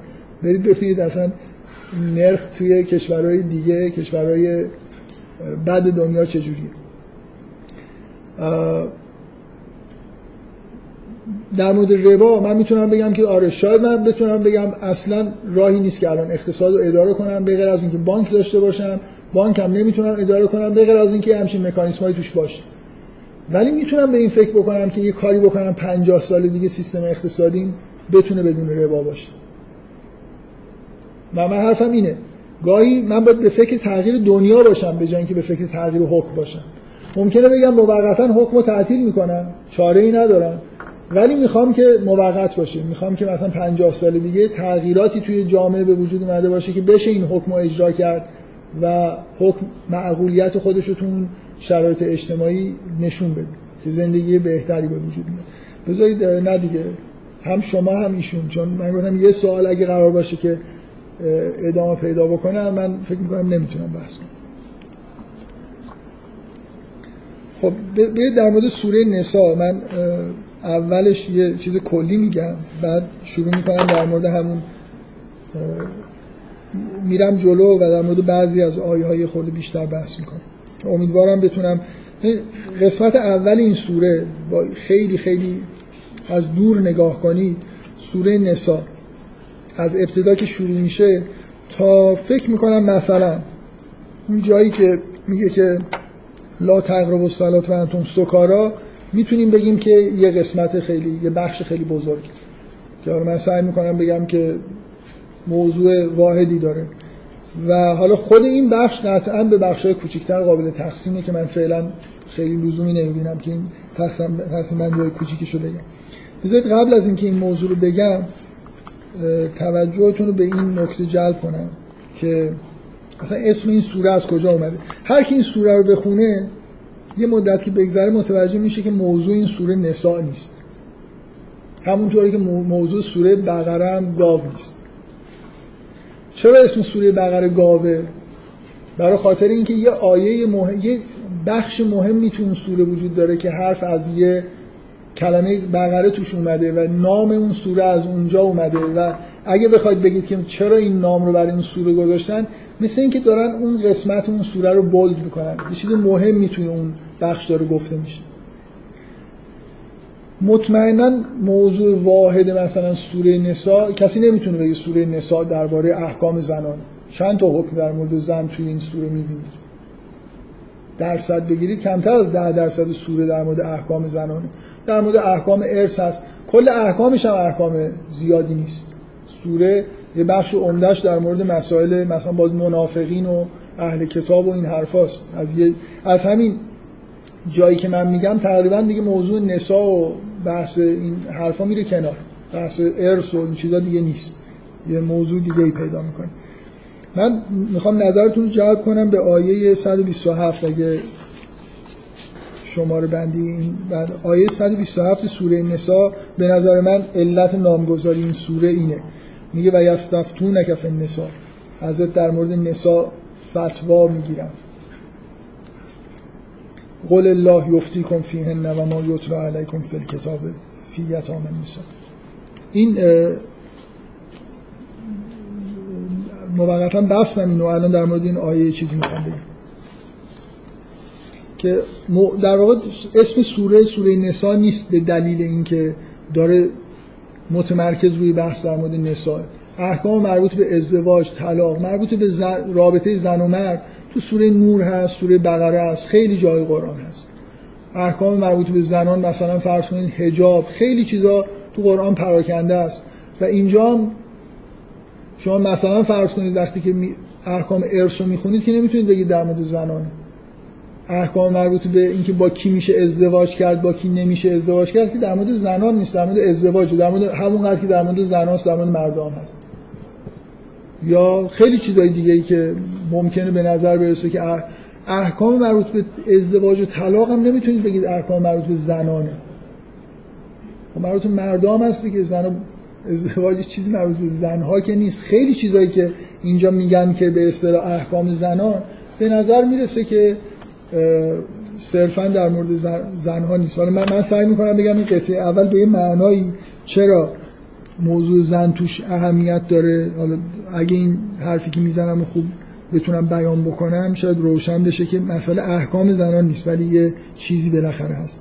و من تاکیدم اینه که اون آیه آیه مهم این سوره است که با نامگذاری سوره بولد شده در واقع. حالا برمیگردم در موردش صحبت می‌کنم. بذارید من یه نکته در مورد از همین حرف حرفایی کلی که زدم شروع کنم. یه چیزی در مورد وضعیت طبیعی زندگی انسان و مقایسهش با وضعیتی که الان داریم توش زندگی می‌کنیم بگم که شاید مقدمه بدی نباشه برای اینکه این سوره رو بفهم یه بخشی از این سوره رو بفهم یه, یه نکته مهم کلا در مورد زنان و مردان اینه که خداوند بار تولید مثل رو که بار سنگینی هست به دوش زنا گذاشته به عبارت های مدرن بیمعنی طبیعت بار تولید مثل رو به دوش زنا. این, این جمله که سیمون دوبار دقیقا تو کتاب جنس دومش می که بار سنگینی نمی‌دونم تولید مثل رو طبیعت به دوش زنا گذاشته. از همینجا شروع کنیم. یه واقعیت محض که در زندگی بشر توی زمین از اولی که بشر به وجود اومده تا الان و به نظر می‌رسه حالا تا آینده تا وقتی امکانی به وجود بیاد که مردا باردار بشن ام تولید مثل با همه رنجهاش بارش به دوش زن بود. زن برای هر بار اولا در تمام طول دوران زندگیش دوران باروریش زن یه جوری در اثر این وظیفه باروری در رنج رنجی که مردان نمی‌کشن هر باروری هم اگه با مقدمات و مؤخراتش نگاه کنید دو سه سال زن رو دچار یه رنج و آسیبی می‌کنه از خود دوره بارداری گرفته تا حالا مثلا بچه به دنیا بیاد و بخواد شیر بخوره و این حرفا بالاخره همون خداوند یا حالا طبیعت مثلا وظیفه تغذیه کودکان رو هم به مادران می‌تونست خداوند اینجوری بکنه که با حمل مثلا آبستنی مال زنا باشه ولی بعد مردا شیر بدن همه رو داده بزن حالا فکر شما فکر کنید یه زنی اگه بخواد سه چهار تا بچه به دنیا بیاره خب در 15 سال زندگیش گرفتار دیگه. در رنج در حالت ضعف و ناتوانیه و الی آخرین بالاخره زد... شما این, این نوع سبک زندگی زنانه رو از دوران بلوغ تا زمان پیری مقایسه بکنید با سبک زندگی آزادانه مرد که به نظر می‌رسه هیچ مشکلی نداره. رابطهش هم با زن بیشتری رابطه لذت بخشه که خیلی هم مثلا خوبه هیچ عواقبی هم براش نداره فقط لذت می‌بره. یه عدم تقارنی در جهان خداوند قرار داده. زن یه باری به دوششه که مرد این بار رو به دوش خودش نداره. و مسئله اینه که در واقع شما چه مردها چجوری باید جبران بکنن این مسئله اگه زن و مرد با همدیگه دارن بچه دار میشن چه, چه چیزی چه عاملی وجود داره که مرد خب به طور طبیعی و سخت افزاری که نگاه می‌کنید عاملی وجود نداره. اون عامل باید کجا جبران بشه؟ تو شریعت جبران بشه. نرم افزاری باید جبران بشه. یعنی من باید به مرد وظیفه اینو بدم که تو باید این کارو بکنی باید اون کارو بکنی الی آخر. متوجه هستید منظورم چی این کلا من اینو قبلا یکی دو بار گفتم ولی نه هیچ وقت خیلی مفصل. اینکه زنها یه جوری احکام کلا رابطهشون با مسائل رابطهشون با جهان رابطهشون با خداوند اینه که انگار بیشتر یه سری تحمیلای تکوینی روشون وجود داره در حالی که مردها تحمیلای تکوینی روشون کمتره و تک... باید یه جوری به اصطلاح انگار تشریعی بیشتر یه کارایی رو انجام بدن. نمونه خیلی واضحش همینجاست دیگه. زن چه بخواد چه نخواد چه حکمی تشریع بشه چه نشه بالاخره مسئله تولید مثل به عهده زنها بوده و هست. حالا شما در مقابل, در مقابل این ویژگی که زنها دارن که در واقع به یه نوعی شما اگه من بخوام توصیف بکنم بیس زندگی و حیات بشر توی زمین رو زنها دارن تأمین می‌کنن. یعنی شما می‌تونید یه شبکه ای از روابط خانوادگی تصور بکنید که منشأ این شبکه در واقع زاییده شدن و روابط نسبی و سببیه که توسط زنها انگار کنترل میشه. یعنی منشأ حداقل فامیلی به معنای نس... به معنای نسبی فامیلی های واقعی زنها هستن. این واژه اولو ارهام این ارهام نه از رحمت نمیاد از رحم میاد. یعنی دو نفر که کسایی که اولو ارهام هستن یعنی در یه رحمی به هم دیگه می‌رسن. یعنی این شبکه سخت افزاری که آدما از آدما توی زمین وجود داره و روابط فامیلی با رحم ها با زن هاست که انگار داره به وجود میاد و کنترل میشه و رابطه ها با هم داره تعریف میشه. حالا خداوند بنابراین یه چیزی حالا من تو با اون اصطلاحات یه خورده شوخی مانندی که به کار می‌برم این که میگم زنها کودک رو دانلود می‌کنن یعنی توانایی اینو دارن که انگار یه موجودی رو از یه عالم دیگه ای به این عالم بکشونن. یه, یه موجود سخت افزاری رو. مردا چی, چی دست مرداست؟ یه تعادلی باید بین مرد و زن در دنیا خداوند در قرار کرده بشه مردم یه چیزایی دانلود می‌کنن. نرم افزار دانلود می‌کنن. مثلا ممکنه به عنوان مثال مشخص شریعت و احکام بر مردان نازل میشه نه بر زنها. و مردها به طور تاریخی که حالا من نمی‌خوام فعلا وارد این بشم که درست بوده یا غلط بوده ما به ازای این فعالیتی زنانه ای که در جهان انجام می شده شما هرچی قدیم به عقب برگردید مردا عوضش فعالیت اقتصادی می‌کرد رزق به دست می آوردن. یعنی شیوه طبیعی زندگی گذشته این بود که زن به دلیل همون مشکلات توانایی اینکه بیاد بیرون مثلا کار بکنه رو نداشت. در سالهای زیادی از عمر خودش درگیر مسئله تولید نسل بود. و نتیجهش این بود که مرد فعالیت اقتصادی می‌کرد. رزق بر مرد انگار نازل می‌شد. یعنی اگه چیزی رو بخوام بگم دانلود می‌کرد مرد مرد فعالیت اقتصادی می‌کرد و رزق به دست می آورد من اگه بخوام به طور کلی من این مقدمه رو گفتم برای خاطر اینکه یه توصیف کلی بکنم. بدون اینکه حالا خیلی قسمت اول سوره رو از اول تا اونجایی که گفتم تا مثلا آیه لا تقرب الصلات و انتم سکارا که شاید مثلا یه سوم حجم سوره باشه. سوره داره اینو توصیف می‌کنه که اون شبکه سخت افزاری که اون پایین وجود داره که بیشتر مربوط به زنان. زنان تولیدش می‌کنن انگار. سخت افزارش رو زنان دارن تولید می‌کنن. روابطی که اون پایین داره به وجود میاد چه نسبتی داره با این رزقی که از بالا داره انگار نازل میشه؟ مثل توصیف کلی اینه. مثل اینکه خداوند یه چیزی رو به مردها میده مثلا رزق حالا ما به طور کلی بگیم مال اموال. این چجوری باید توضیح بشه تو اون شبکه‌ای که اون پایین هست؟ و این توصیف به نظر من توصیف کلی خوبیه که کل بخش اول رو در بر می‌گیره. یعنی شما می‌تونید بگید قانون ارث وقتی داره گفته میشه همینه. یعنی کل بخش اول داره یه سری محدودی اولا اون شبکه چجوری باید تولید بشه؟ محدودیت هایی هست. هر کی نمی‌تونه با هر کی ازدواج بکنه. هر جور رابطه جنسی مجاز نیست و الی آخر. که برای یه سری کنترل وجود داره. انگار برای اینکه اون شبکه سالم باشه یه سری کنترل وجود داره. برای خاطر اینکه این رزقی که انگار از آسمان داره میاد حالا فرض کنیم داره میاد دست مردها. حالا من به جزئیات میگم که دقیقا هم اینجوری نیست. اونهایی که این اموال رو به دست میارن مالکیت رو به دست میارن که یه امر طبیعی نیست یه امر تشریعیه اینو چجوری با اون امر تکوینی که اون پایین هست ارتباط بدن؟ اینو چجوری باید هزینه بکنن خرج بکنن؟ به کی بدن به کی ندن و الی آخر. قوانین ارث مثلا به ما میگن که مالی که از یه نفر باقی میمونه چجوری تو اون شبکه باید توضیح بشه با چه نسبتی؟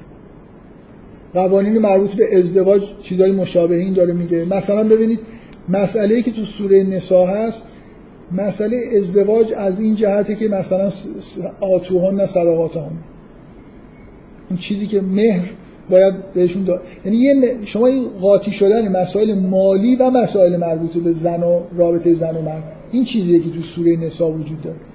ترکیب این که دقیقا اون ش... انگار اون شبکه پایینی چجوری باید شکل بگیره و این اموال چجوری باید اونجا توضیح بشن این چیزیه که تو سوره نسا در ابتدا داره گفته میشه. اگه ر... چیز کلی بخوایم بگیم به نظر من یه توصیف خیلی کلی بخوام بکنم. که اون چیزی که سوره نسا داره بیان می‌کنه چیه؟ اینی که یه روند ت... من توصیف اولیه که کردم که خداوند رنج و مسئولیت تولید نسل رو به دوش زنها گذاشته و این بار سنگینیه که زنها در طول تاریخ حمل کردن می‌تونه یه تصور این باشه که خب اون چیزی که به طور طبیعی خداوند در جهان گذاشته شریعت رو بذاریم کنار. اینی که مردا عاشق زنها میشن. وقتی بچه دار میشن بیشتر عاشق زن و بچهشون میشن. و طبعا به طور طبیعی میرن کار می‌کنن. هر کاری از دستشون برمیاد می‌کنن که آرامش و آسایش خانواده خودشون رو بکنن. بنابراین خداوند اگه از اون ور مثلا یه مسئولیت سنگینی در اختیار زنها گذاشته یه حسایی هم به مردا داده که به شدت حس مراقبت از زنها دارن. وقتی بهشون علاقمند میشن با یه زنی ازدواج می‌کنن دوست دارن برن هر کاری که میشه بکنن بیان از زنشون به خوبی هر چی ممکن مراقبت کنن. اصلا به اصطلاح اصطلاحی ما تو زبان فارسی داریم که مثلا میگن شوهرش یه طوری که نمی‌ذاره آب تو دلش تکون بخوره. این این حسیه که به مردا داده شده. شما می‌تونید بگید که ما به ازای اون مسئولیتی که به زنها داده شده اینی که مردم هم از نظر احساسی همچین وضعیتی دارن که بیان از زنها به بهترین وجه ممکن مراقبت بکنن. بنابراین یه رنجی هم به مردا تحمیل میشه. تو شرایطی که زندگی سخته مرد هزار جور سختی می‌کشه برای اینکه خانوادهش مثلا در رفاه نسبی زندگی بکنه. بنابراین تعادل اینجوری برقرار میشه. ولی نکته اینه که واقعا در طول تاریخ مردا این کارو کردن؟ الان الان که سوره نسا داره نازل میشه خداوند از مردا راضیه. به نظر میاد که شرایط طبیعی اینجوری بوده. قرار بود که اگه رنجی زنها می‌کشن مردا به طور طبیعی جبران کنن دیگه. اگه آدمای درستی باشن از هر چقدر شده رنج بکشن از زنها به خوبی مراقبت کنن بذارن مثلا زنها با آرامش و آسایش زندگی بکنن مثلا مرفه باشن و الی واقعیتی که اتفاق افتاده این نیست.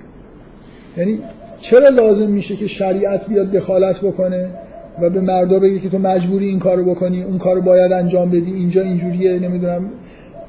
مثلا یه نفر توی شرایط ایدال می‌تونه فرض کنه اصلا مثل اینکه قدیما از این حرفا می‌زدن دیگه. خیلی قدیم یا حتی تا چند صد سال پیش تو اروپا. اصلا زن چرا باید مالک چیزی باشه؟ اموال داشته باشه. میده به شوهرش. شوهرش به بهترین وجه ممکن از اون اموال کسب درآمد می‌کنه و برای کی می‌خواد خرج بکنه بهتر از زن خودش؟ ولی واقعا مردا این کارو کردن. نه مردا در سراسر دنیا رفتن زنا رو گرفتن اموالشون گرفتن خوردن هزار تا کار کردن رفتن ده تا زن دیگه هم گرفتن هیچی هم به زنا ندادن.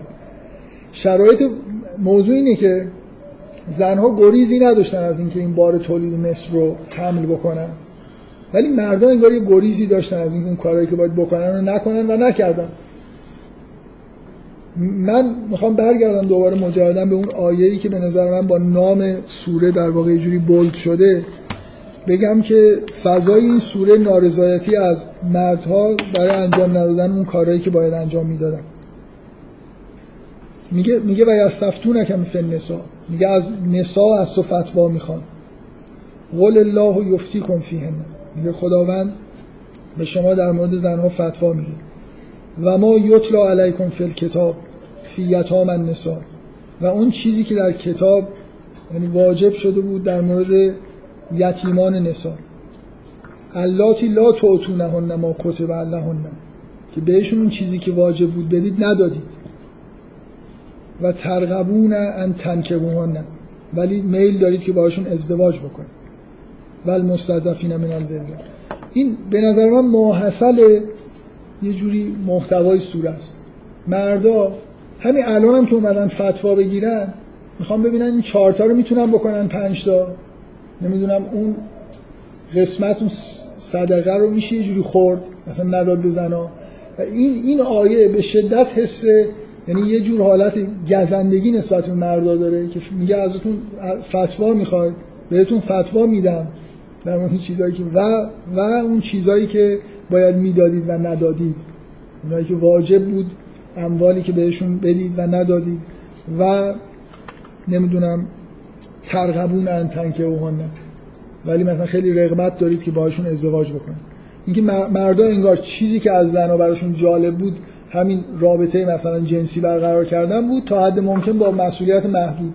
دیگه اون بخشی که باید برن زحمت بکشن اموال خودشون رو در اختیار زن قرار بدن آسایش و آرامش زن رو در مقابل رنج طبیعی که زن داره می‌بره و مسئولیتی که به عهده گرفته انجام بدن این کارا رو نکردن و نمی‌خواستن بکنن. و این سوره به نوعی در واقع چون به نظر میاد در شریعت قدیمی تر مثلا یهود خب ارث برای زنها به این شکل تعیین نشد من می‌خوام بگم که اسلام توی شرایط این احکام داره وضع می‌کنه. که حالا داره حالا داره یه چیزایی که انگار به مردا داده شده بود به طور طبیعی. یعنی اگه فرض کنید این شرایطی طبیعی بود که زن مثلا اموال خودش رو در اختیار مرد قرار بده. اصلا مثلا ازدواج که می‌کنه توی اروپا همین تا مدت پیش هم همینطوری بود. زن وقتی ازدواج می‌کرد اموالش منتقل می‌شد به اموال شوهر و اختیار اموالش در به شوهرش داده می‌شد. این این سوره اتفاقا داره میگه که جلو این چیزها رو داره می‌گیره. یعنی داره تعیین می‌کنه که مثلا آیه تو این سوره هست که مردان از اموال خودشون نصیب دارن زن هم از اموال خودشون نصیب دارن. زن مالکیت داره مالکیتش هم به کسی منتقل نمیشه ارث هم می‌بره. به دو به یک ارث می‌بره نه مساوی ولی ارث می‌بره. یعنی دیگه اینجوری نیست که مثلا فرض کنید همه چیزو بدن به مردا. مثل اینکه یه جور مثل سلب اعتماد از مرداست اینکه مردا انگار اگه شایستگی داشتن خب می‌شد همه چیز رو داد در اختیارشون به بهترین وجه ممکن انجام بدن کار بکنن کما اینکه به طور سنتی همه جا همینطوری بوده. ولی احکام شریعت اسلام اینجوری نیستن. در واقع انگار که مردا و برای همین آیه که مردان خوندن اون کارهایی که باید انجام می‌دادن ندادن و نمی‌دادن و امیدی هم نیست که بدن از این به بعد. بنابراین داره زنها دارن صاحب اموال میشن صاحب ارث میشن. فقط سهم مردای خود بیشتر. من در مورد این سهم بیشتر می‌خوام صحبت بکنم. ولی به نظر من این آیه فضای کلی سوره رو بالاخره تا یه حدودی برای ما ترسیم می‌کنه که نه یه بار تو این سوره بارها اشاره های اینجوری هست. یه. یه آیه هست آیه ترس انگیزیه. مشابه همین آیه. میگه که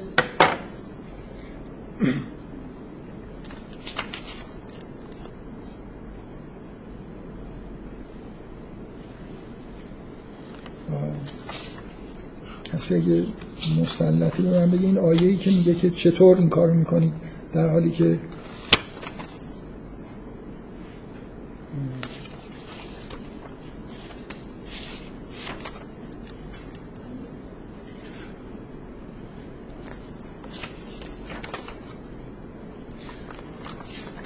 من. مثلا میگه بعد از آیات مربوط به ارس و آها این مشکل اینه که این قرآنی که شما به من دادید خط عثمان تاها نیست. این نگاه... یه جایی رو نگاه می‌کنم که شما آه خب دست شما اون بزرگتر. مرسی خیلی من.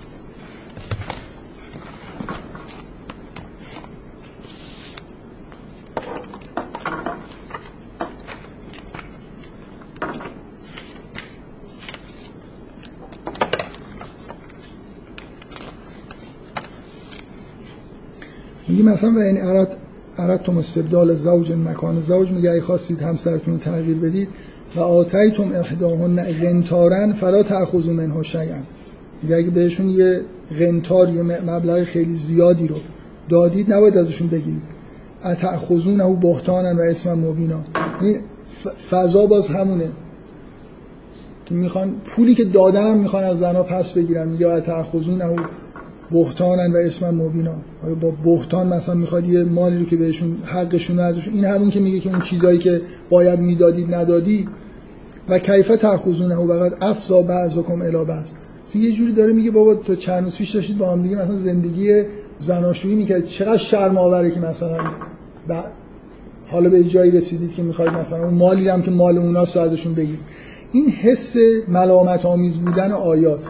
نسبت به مردا و اینکه احکام در جهت استقلال مالی دادن به زنهاست که شاید مثلا اگه مردا موجودات خوبی بودن لازم نبود که به زنها استقلال مالی داده بشه. مثلا خب زندگی خانه شما فکر کنید یه زنی که هیچ چیزی از خودش نداره و مردش با جان و دل داره ازش مراقبت می‌کنه فکر کنم خیلی زندگی لذت بخشی داره از اینکه می‌بینه که مثلا شوهرش اینقدر بهش علاقمنده و براش داوطلبانه کار می‌کنه. یعنی اگه این وضعیت نبود اینکه زنها مست... از همه نوع فعالیت اقتصادی خیالشون آسوده باشه لازم نباشه که مراقب چیزی باشن. یعنی به یه جور آرامش و آسایش بیشتری برسن. شاید مطلوب تر از این بود که زنم وارد فعالیت اقتصادی بشه. ولی به نظر می‌رسه که عملی نیست و حالا داره این بنا گذاشته میشه که زن ارث ببره زن صاحب اموال خودش باشه و مردها مجبور باشن که اموالی رو که مثلا دادن نتونن پس بگیرن نمی‌دونم یعنی تعهدات مالی سنگینی حالا یا به هر طریق میگه. حتی اگه غنتاری مثلا دادید اگه تعهد مالی سنگینی داشتن اجبارا شریعت داره مجبورشون می‌کنه که عمل بکنن و الی آخر. سوره نسا اون آیه رو اگه یکی از آیه های اصلی سوره بگیرید که واژه نسا توش اومده فضاش اینه. فضای این بخش اولش اینه. به طور کلی همون توصیفی که من کردم توصیفی که به نظرم درسته اینه که در مورد توزیع رزق و مال در اون شبکه سخت افزاری تکوینی که زنها ایجاد می‌کنن داره صحبت می‌کنه و اصولا هم اپروچش اینه که مردا باید اجبارهای مالی داشته باشن نسبت به زنها. اجبار مالی دیگه انگار اینجوری که اعتماد بکنیم که مرد خب به طور طبیعی از زن خودش مراقبت می‌کنه نیست. الزام های مالی دارن به اضافه این که زنها مستقلا هم استقلال مالی دارن. یعنی به غیر از اینکه این معمولا یه دفاعی که از این مسئله دو به یک بودن ارث توی احکام شریعت میشه اینه که شما اگه مثلا فرض کنید سه میلیون تومن ارث رسیده یه میلیونش به دختر می‌رسه دو میلیونش به پسر می‌رسه. این پسر حالا باید این دو میلیون رو بنا به احکام شهر خرج خانواده خودش بکنه اجبارا. یعنی این دو برابر بودن در صورتی دو برابر باقی که نمیمونه. زن ازدواج می‌کنه مرد ازدواج می‌کنه مرد شرعا در مقابل همسر خودش تعهد مالی داره. یعنی باید خرج همسر خودش رو بده در حالی که زن تعهد مالی نداره. یعنی اگه بر... یه برادر خواهر می‌تونستن با هم ازدواج بکنن همون مقدار مالی که از این به خواهر رسیده بود از پدر مادر و به پسر رسیده بود. حالا بعد از ازدواج این یه سوم. لزوما خرج نمیشه شریعت نمیگه که زن کلا باید اون یه سوم خودش دست بزنه ولی شریعت میگه که اون دو سوم باید خرج زن بشه. یعنی خرج خانواده بشه. بنابراین باید باش فعالیت اقتصادی بکنه مرد. این معمولا یه دفاعیه که می‌کنن که چرا معقوله که مرد چیز بیشتری داشته باشه. ارث بیشتری داشته باشه. چون از اون طرف موظفه که خرج خانواده خودش رو بکشه و زنی همچین وظیفه ای نداره. اینجوری میگن که شریعت اینو جبران کرد. من, من یه نکته می‌خوام بگم که مخصوصا در مورد مسئله تقسیم ارث. که به نظر خودم نکته مهمه یعنی یه نفر می‌تونه الان ادعا بکنه که شرایط اخ... مثلا ما ما به دنیایی رسیدیم یا داریم نزدیک میشیم که زن و مرد با هم دیگه خرج خانواده رو می‌کشن عملا همینجوریه دیگه. الان هم زن شاغلن هم مثلا جامعه ایران رو نگاه کنیم زن شاغل مرد شاغل هر دوتاشون دارن زحمت می‌کشن و حتی شاید درآمد زن گاهی از مرد بیشتر. خب حالا برای چی باید ارث مساوی تقسیم نشه؟ اگه فعالیت اقتصادی به تل... ما شما از دو هزار سال سه هزار سال قبلی آمار بگیرید بیاید جلو. فکر کنم به تدریج می‌بینید به طور سعودی سهم اقتصادی مرد و زن از نظر معیشت روز به روز به همدیگه نزدیکتر شده تو کل دنیا اگه نگاه کنید. یعنی الان شاید اکثریت خانواده ها زن فعالانه توی درآمد اقتصادی خانواده داره شراکت می‌کنه. آیا معقوله که حالا باز دو تا به پسر بدین یکی به دختر؟ این این مورد از اون مواردیه که من جوابم اینه که دنیا اشتباهه یعنی اصلا عادلانه نیست که مرد و زن پا به پای هم دیگه کار کنن در حالی که یعنی فراموش نکنیم که خداوند یه باری رو دوش زن گذاشته که دوش مرد نذاشته. الان خانوادهایی که دوش به دوش هم کار می‌کنن به نظر من زن به شدت دچار فرسایش میشه. برای اینکه بچه دار هم میشه بچه داری هم می‌کنه. به یه معنای شوهرداری هم می‌کنه. مثلا غذا هم باید آماده بکنه. عملا حالا اینا اینو بذارید کنار. اون قسمت طبیعیش که مسئله بچه دار شدنه که حذف نشده. مردا چه چیزی در جبران این دارن انجام میدن؟ نباید من میگم نباید دنیا اینجوری باشه که مرد و زن دوش به دوش هم کار کنن. و هیچ چیزی باعث رسیدن ما به این دنیا نشده به غیر از اینکه یه انقلاب صنعتی به وجود اومد و نظام سرمایه داری یه فرهنگی ایجاد کرد که زنها رو از خونه بکشه بیرون. یعنی اصولا این درست نیست که الان ما توی دنیایی داریم زندگی می‌کنیم که اینجوریه. که حالا بخوایم بیایم بگیم که اون احکام معقولن نامعقولن قضاوت بکنیم از من احکام معقولن به دلیل اینکه مرد باید بیشتر از زن کار بکنه. باید سهم بیشتری توی فعالیت اقتصادی داشته باشه. زن یا اصلا نباید کار کنه نباید دغدغه کار داشته باشه به اندازه کافی کار داره بکنه. یعنی یه باری رو دوشش هست. ببینید این فرق می‌کنه با اینکه من میگم زن حق نداره کار بکنه یا زن نمی‌دونم حق نداره از خونش بیاد بیرون آموزش ببینه. یه چیزی رو از ذهنتون دور بکنید. مسئله وظیفه است. من موافق با احکام و شریعتی هستم که به زن آزادی میده و حتی شاید یه جور توصیه می‌کنه که کمتر کار کنه.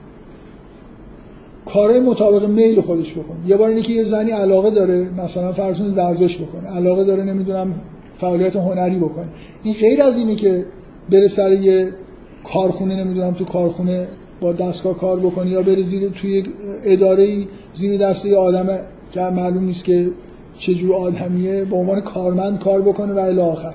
یعنی فشارها و استرس های کار رو به اندازه مرد تحمل بکنه و مطمئنا زنها توی محیط کاری که الان تو دنیا هست استرس بیشتری هم بهشون وارد میشه.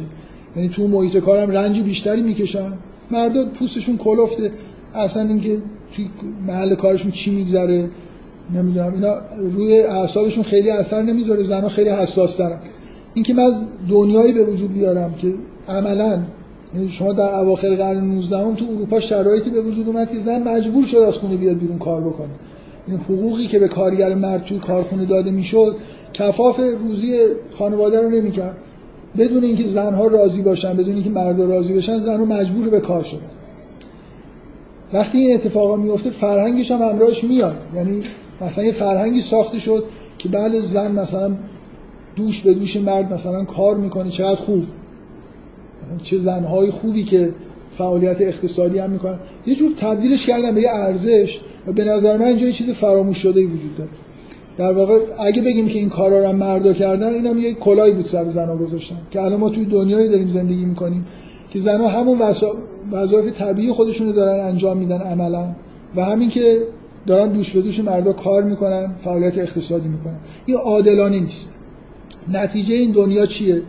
به نظر من نتیجه طبیعی این دنیا این همه حرفی که در مورد سخت جنین و عدم تمایل زنها به بارداری وجود داره.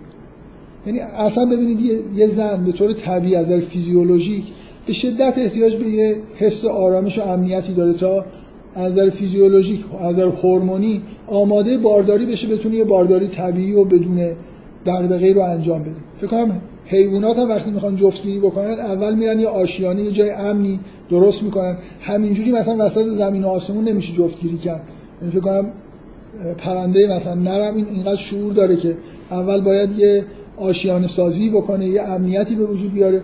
زن داره وارد یه فعالیتی میشه که به شدت آسیب پذیر میشه. بنابراین باید حس آرامش داشته باشه اطمینان داشته باشه احساس امنیت بکنه. استرس بهش وارد نشه تو این دوره. ما الان توی دورانی هستیم که زنها یا میل به بارداری ندارن. اگه باردار بشن میل به سخت جنین دارن. اگه باردار بشن و سخت جنین نکنن معمولا زایمان های بسیار بسیار از روانی آسیبزایی دارن. مثلا الان یه بیماری روانی رسما تو کتاب ها می‌نویسن انگار همیشه بوده و خیلی چیز طبیعیه افسردگی پس از زایمان و نمی‌دونم کلی در مورد عوارض روانی وحشتناک زایمان الان ما تکست داریم. به نظر نمی‌رسه خیلی این چیز بوده. زنها اینگاه به نظر می‌رسه که همین تا صد سال پیش مادر بزرگای ما با شادی بچه دار می‌شدن نه با افسردگی و بدبختی. وقتی زن در شرایطی مثل مرد داره دوش به دوش کار می‌کنه نتیجهش این. من می‌خوام بگم این دنیا اشتباست که به اینجا رسیده. این این شرایطی که ما الان داریم توش زندگی می‌کنیم که بارداری برای زن یه مسئله نامطلوب و زجر آور و حراس انگیزی شده نتیجه یه نوع فرم زندگی اشتباست. من احساسم اینه این احکام جز اون احکامیه که اگه الان معقول نیست اجراش بکنیم خب یه بحث جداست. ولی اینکه وا بدیم و بگیم که خب دیگه دنیا اینجوری شد و این حکم دیگه معقول به نظر نمی‌رسه به نظر من نه. دنیای طبیعی دنیایی که این حکم توش معقول باشه. دنیایی که توش زن دغدغه کمتری از نظر اقتصادی داره. و مرد جبران می‌کنه اون مسئولیت طبیعی که به طور تکوینی مرد زن در واقع داره به عهده گرفته و داره رنج می‌کشه. ما توی دنیایی هستیم که مرد توش خیلی راحته. و فرهنگی درست کردن که بگن که مثلا دنیای خیلی خوبی و زنها میشه اعتراض که نکنن هیچی. خیلی جالبه که در تمام طول تاریخ فکر می‌کنم حالا ادبیات مثلا قرن 19 رو نگاه کنید هر جایی که بحث سخت جنین هست مردی که دوست نداره بچه به دنیا بیاد برای اینکه براش مسئولیت داره و زن رو تشویق می‌کنه برو سخت جنین بکن. زن همیشه وقتی باردار میشه حسش اینه که باید بچه رو نگه داره. ولی الان به جایی رسیده که سردمدار و مثلا پرچمدار مبارزه با ممنوعیت سقط جنین زنها هستن.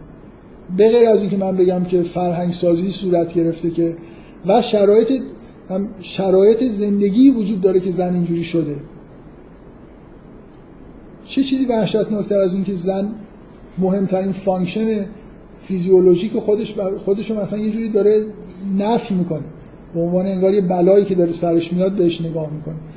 دنیای نادرستی داریم. بله این حکم ممکنه توش نادرست بنظر این این نظر من در مورد مسئله توزیع ارث که تو ابتدای این سوره در واقع بهش اشاره میشه. به نظر من این توزیع ارث طبیعیه و همه چیزش من احساس می‌کنم که معقوله. فقط مسئله دو برابر بودن. یه سری نسبت ها اینجا برقرار شده. شما مثلا به یه چیزی نگاه کنید. همین الان تو فرهنگ ما رابطه بین زن و شوهر. گاهی اوقات ممکنه در سایه رابطه مثلا شوهر با خواهر برادر خودش قرار بگیره. خیلی خانواده ها هستن که فضای فرهنگیشون اینجوریه که رابطه برادر خواهری توشون خیلی رابطه قوی تریه تا رابطه زن و شوهر. یعنی هر رابطه سببی که ایجاد میشه به طور سنتی تو همین جامعه ما به طور سنتی رابطه پدر مادر با فرزندان و همون بچه ها با هم دیگه گاهی اینقدر قویه که روابط زناشویی تحت شعار قرار میده. یعنی گاهی مثلا می‌بینید دلیل طلاق مادر شوهر نیست خواهر شوهره. موردهای اینجوری هم وجود داره دیگه. خواهر آقا مثلا از عروسشون ناراضی بوده کاری کرده مثلا کار به طلاق کشید شما احکام ارثو که می‌خونید یه چیزی باید از احکام ارث بفهمید. که کدوم باندها باندهای مهمتری هستن از نظر خداوند؟ اصلا تا وقتی زن و بچه وجود داره خواهر برادر اینجا اصلا وجود نداره. یعنی صفر رابطه بین خواهر برادرها در مقابل رابطه مثلا یه مرد یا زن با خانواده‌ای که خودش تشکیل داده. اونا اونا به اصطلاح میگن طبقات بعدی هم. ما یه طبقه بندی توی ارث داریم که دقیقا داره به ما میگه از نظر خداوند تو اون شبکه روابط تکوینی کدوم اهمیت بیشتری دارن؟ پدر مادر مهمه زن و بچه مثلا برای مرد مهمه. خواهر برادر اینا توی عمو و خاله دایی اینا کاملا تو حاشیه. اینکه اهمیت فوق العاده ای که شما احکام ارث که می‌خونید به رابطه زناشویی وجود داره. و اموال اصولا از بالا می از زن و شوهر می‌رسن به فرزند. کانال اصلی اینه. بعد بین خودشون توضیح میشه. یه مقدارش به پدر و مادر می‌رسه به بالا مثلا نشت پیدا می‌کنه. دیگه به اطراف تا جای ممکن نمیره. مگر اینکه اصلا این اینجاها هیچی وجود نداشته باشه. یعنی من به شدت نظرتون رو می‌خوام به این جلب بکنم که احکام ارث غیر از اینکه یه مسئله اقتصادی مالی جامعه رو دارن حل می‌کنن یه مسئله اخلاقی رو هم دارن بهتون یاد میدن. کلا چجوری باید؟ چه روابط خانوادگی اولویت دارن کدوم اولویت ندارن؟ و اکثریت جوامع چه جوامع دینی ما چه جوامع غیر دینی این استراکچری که اینجا توصیف شده رو رعایت نمی‌کنه. یعنی اینجوری نیست که مثلا رابطه زناشویی قوی ترین باند باشه و مثلا خیلی وقتا رابطه یه مرد با پدر مادرش قوی تر از رابطه مرد با همسر یا همسرانش حتی چهار تا هم گرفته باشه هنوز مثلا مامانش زنده باشه مادر در اولویت قرار داره نسبت شما از قوانین ارث اینو نمی‌فهمید. از قوانین ارث یه جور اولویت خانواده‌ای که تشکیل شده رو بیشتر می‌فهمید.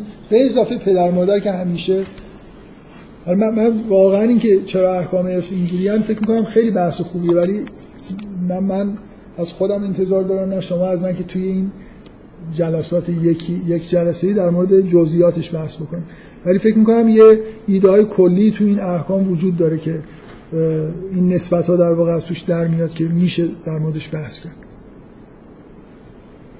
این یه نکته در مورد اون بخشی از این سوره که مربوط به احکام ارثه من همچنان احساس می‌کنم وقت دارم. می‌دونم ساعت 6 شده ولی یک ساعت پنجاه دقیقه صحبت کردم پنج و یه دقیقه.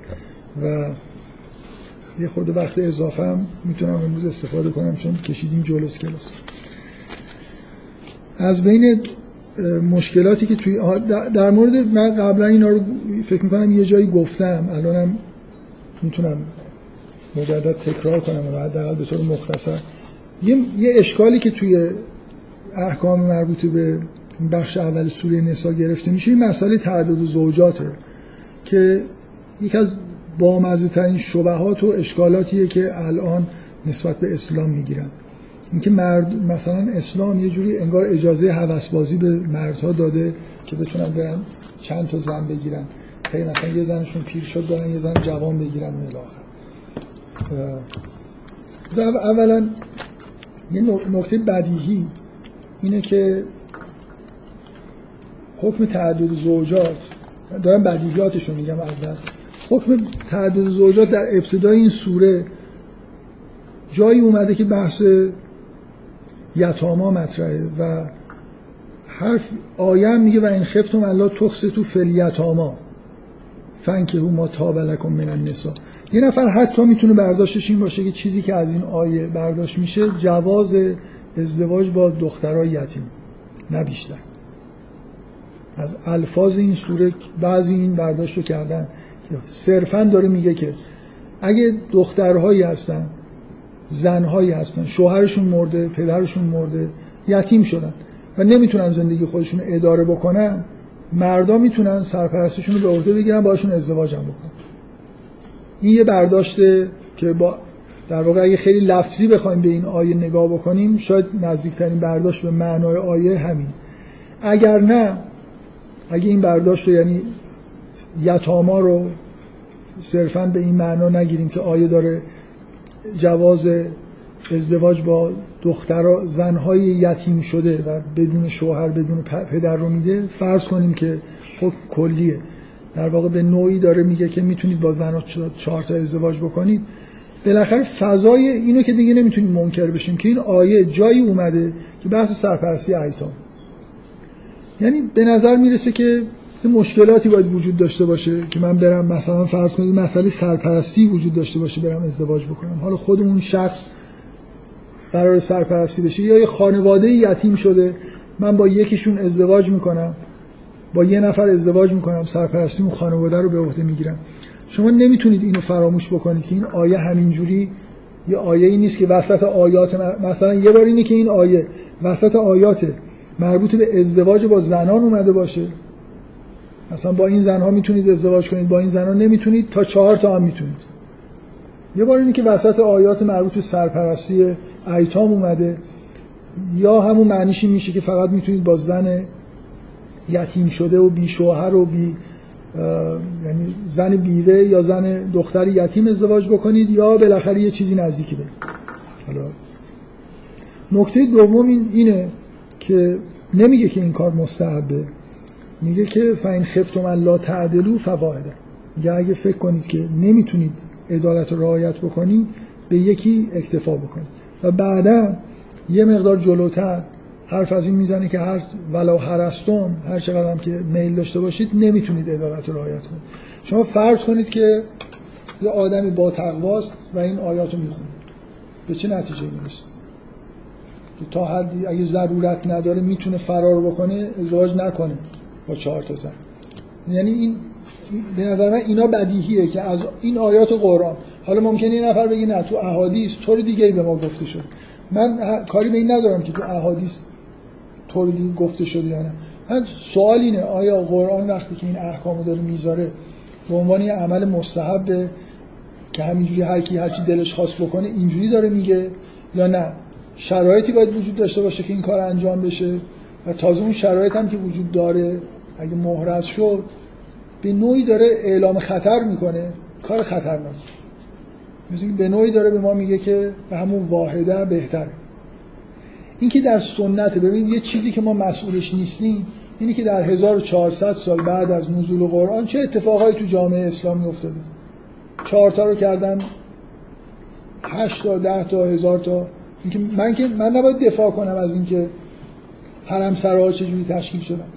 من من فعلا چیزی که ازش می‌خوام دفاع بکنم اینه که قرآن مسئله رو چی در موردش گفته؟ به نظر من به وضوح. اگه کسی قرض نداشته باشه.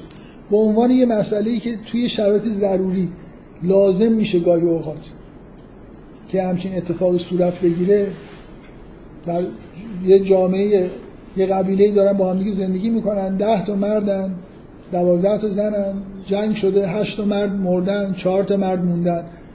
زنها و دخترایی که یا بیون قبلا ازدواج کرده بودن یا نه. چی کار باید کرد؟ مثلا توی شرایط این شکلی مثلا حالا یه جوازی داده میشه که الان توی جامعه بزرگ مثل این دنیای الانمون خب آدما می‌تونن به راحتی از یه جایی برن یه جای دیگه. توی دو هزار سال قبل یه قبیله که تو بیابان داره زندگی می‌کنه اصلا کسی دختری از قبیله دیگر نگاه نمی‌کنه نمی‌گیره. زندگی ها فقط مسئله جغرافیایی نیست. این آدما محدودن. به مثلا قبیله خودشون خیلی آدابی دارن که محدودشون می‌کنه که حتما از بعضی از قبیله ها هستن.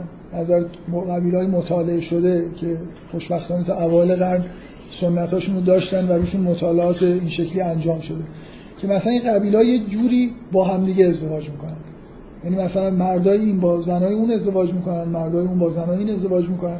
حالا اگه یه دختری کوچ کنه مثلا بگه من تو قبیلم شوهر پیدا نمی‌کردم اومدم کسی اینجا تا اینجا سنتاشون تعیین کرده که حتی چجوری مراتبی دارن برای ازدواج کردن که چجوری باید با هم دیگه ازدواج کنن. توی یه دنیای این شکلی به وضوح ضرورت هایی به وجود میاد که شما بگید که مثلا برای سرپرستی اقتصادی یه یه مرد اگه اضافه بیاد می‌تونه تحمل بکنه. شرایطی که تو ذهنتون باید باشه اینه. شرایطی که زن نمی‌تونه توی نظر اقتصادی خودش رو اداره کنه. شرایط سخت اقتصادی که زن توانایی اداره خودشون نداره که عموما در طول تاریخ نداشته. نمی‌تونست رزق خودش رو در واقع در بیابان تحصیل بکنه. و بنابراین وقتی که بی سرپرست میمونه مسئله مرگ و زندگی برش هیچ وقت برای مرد یه عده می‌پرسن که چرا تعدد زوجات برعکسش برای مرد وجود نداره. مرد نهایتش اینه که اگه مرد اضافه بیاد خب ازدواج نمی‌کنه. یا حالا پا میشه میره یه کار کاری می‌کنه اینجوری نیست که ضرورت داشته باشه که اگه ازدواج نکنه زنده نمیمونه نهایتش نسلش نابود میشه. معمولا توضیحی که میدن اینه که نمی‌دونم معلوم نیست که بچه مالکی و این حرفا. به نظر چیز خیلی س... اگه این حکم بفهمه اصلا برای چی اومده از اون برش واضحه که برای مردان نیومده. شرایط طوری که زن نمی‌تونه بدون مرد از نظر اقتصادی معیشت خودش رو اداره بکنه مسئله مسئله سرپرستی اقتصادی اینجا هست.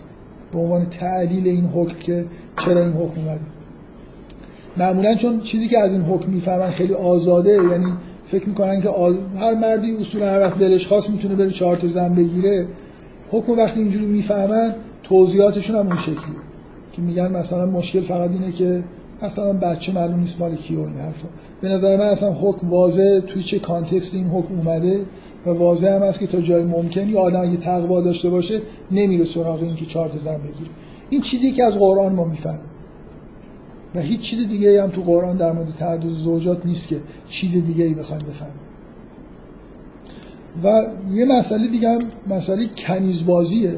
در طول تاریخ این هزارتا رو معمولا با کنیز جور می‌کردن یعنی اگه دیگه زن پیدا نمی‌شد می‌رفتن از اینجا می آوردن میخریدن. من اینو قبلا چون تو بحث های سوره نور به مناسبتی در مورد این آیات صحبت کردم نمی‌خوام تکرار بکنم.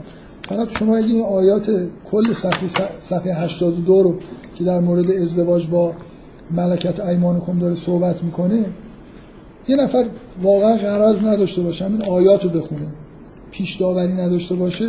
تو این آیات حتی حرف اولا توصیه اینه که با کنیز ازدواج نکنه تا جای ممکن.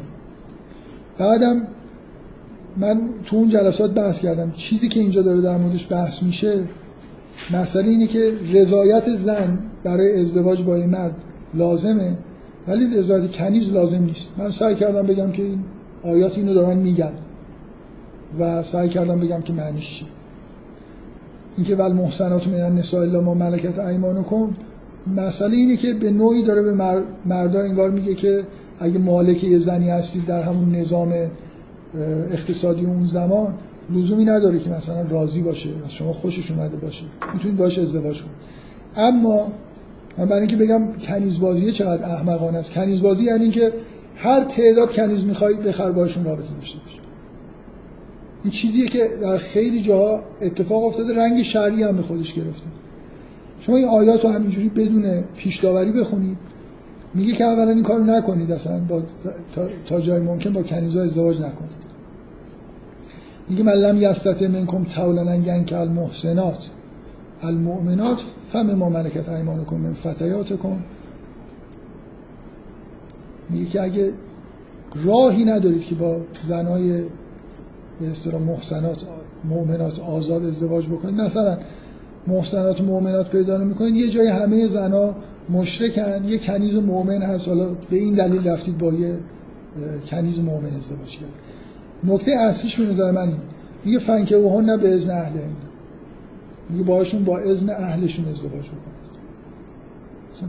حرف ازدواج کردن و نکردن اون چیزی که ما کنیز بازی یعنی اینکه اصلا ازدواج صورت نمی‌گیره. یعنی شرعا هر کسی با کنیز خودش می‌تونه رابطه جنسی داشته باشه. بدون هیچ تعهدی بدون هیچ. اینجا حرف از ازدواج کردن نکردن با کنیزاست و اینکه اگه می‌خواید ازدواج بکنید فنکهون به اذن اهلهن و آتوهن اجورهن بالمعروف. این چیزیه که توصیه‌ای که شده قرآن در مورد ملکت ایمانکم داره می‌کنه. بعدا هم تازه به جبران این که ممکنه یه کنیزی مجبور به ازدواج با یه نفر شده باشه برخلاف یه زن معمولی که اجباری براش در کار نیست میگه فین اتینا به فاحشتن فعلیها نصف ما علی المحسنات میگه اگه اینا حالا بعدا یه خطایی کردن مرتکب فاحشه ای شدن نصف مجازات یه زن آزادو دارن. مثل اینکه خب شما یه مثلا فرض کنید یه نفر با یه زنی ازدواج کرده که هیچ تمایلی بهش نداشته. خب این احتمال اینکه این خیانت بکنه و مرتکب یه فحشا بشه بالا میره.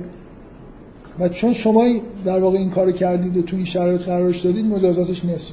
یعنی اگه مثلا یه زن 100 ضرب شلاق قرار بخوره کنیز 50 ضرب شلاق می‌خوره. کنیزی که ازدواج کردید باشه من چیزی از این آیات نمی‌فهمم که معنیش این باشه که کنیز همینجوری مباهه. بلکه حرف از ازدواج کردن و نکردن با کنیزا داره گفته میشه اینکه چه اتفاقایی در طول تاریخ افتاده؟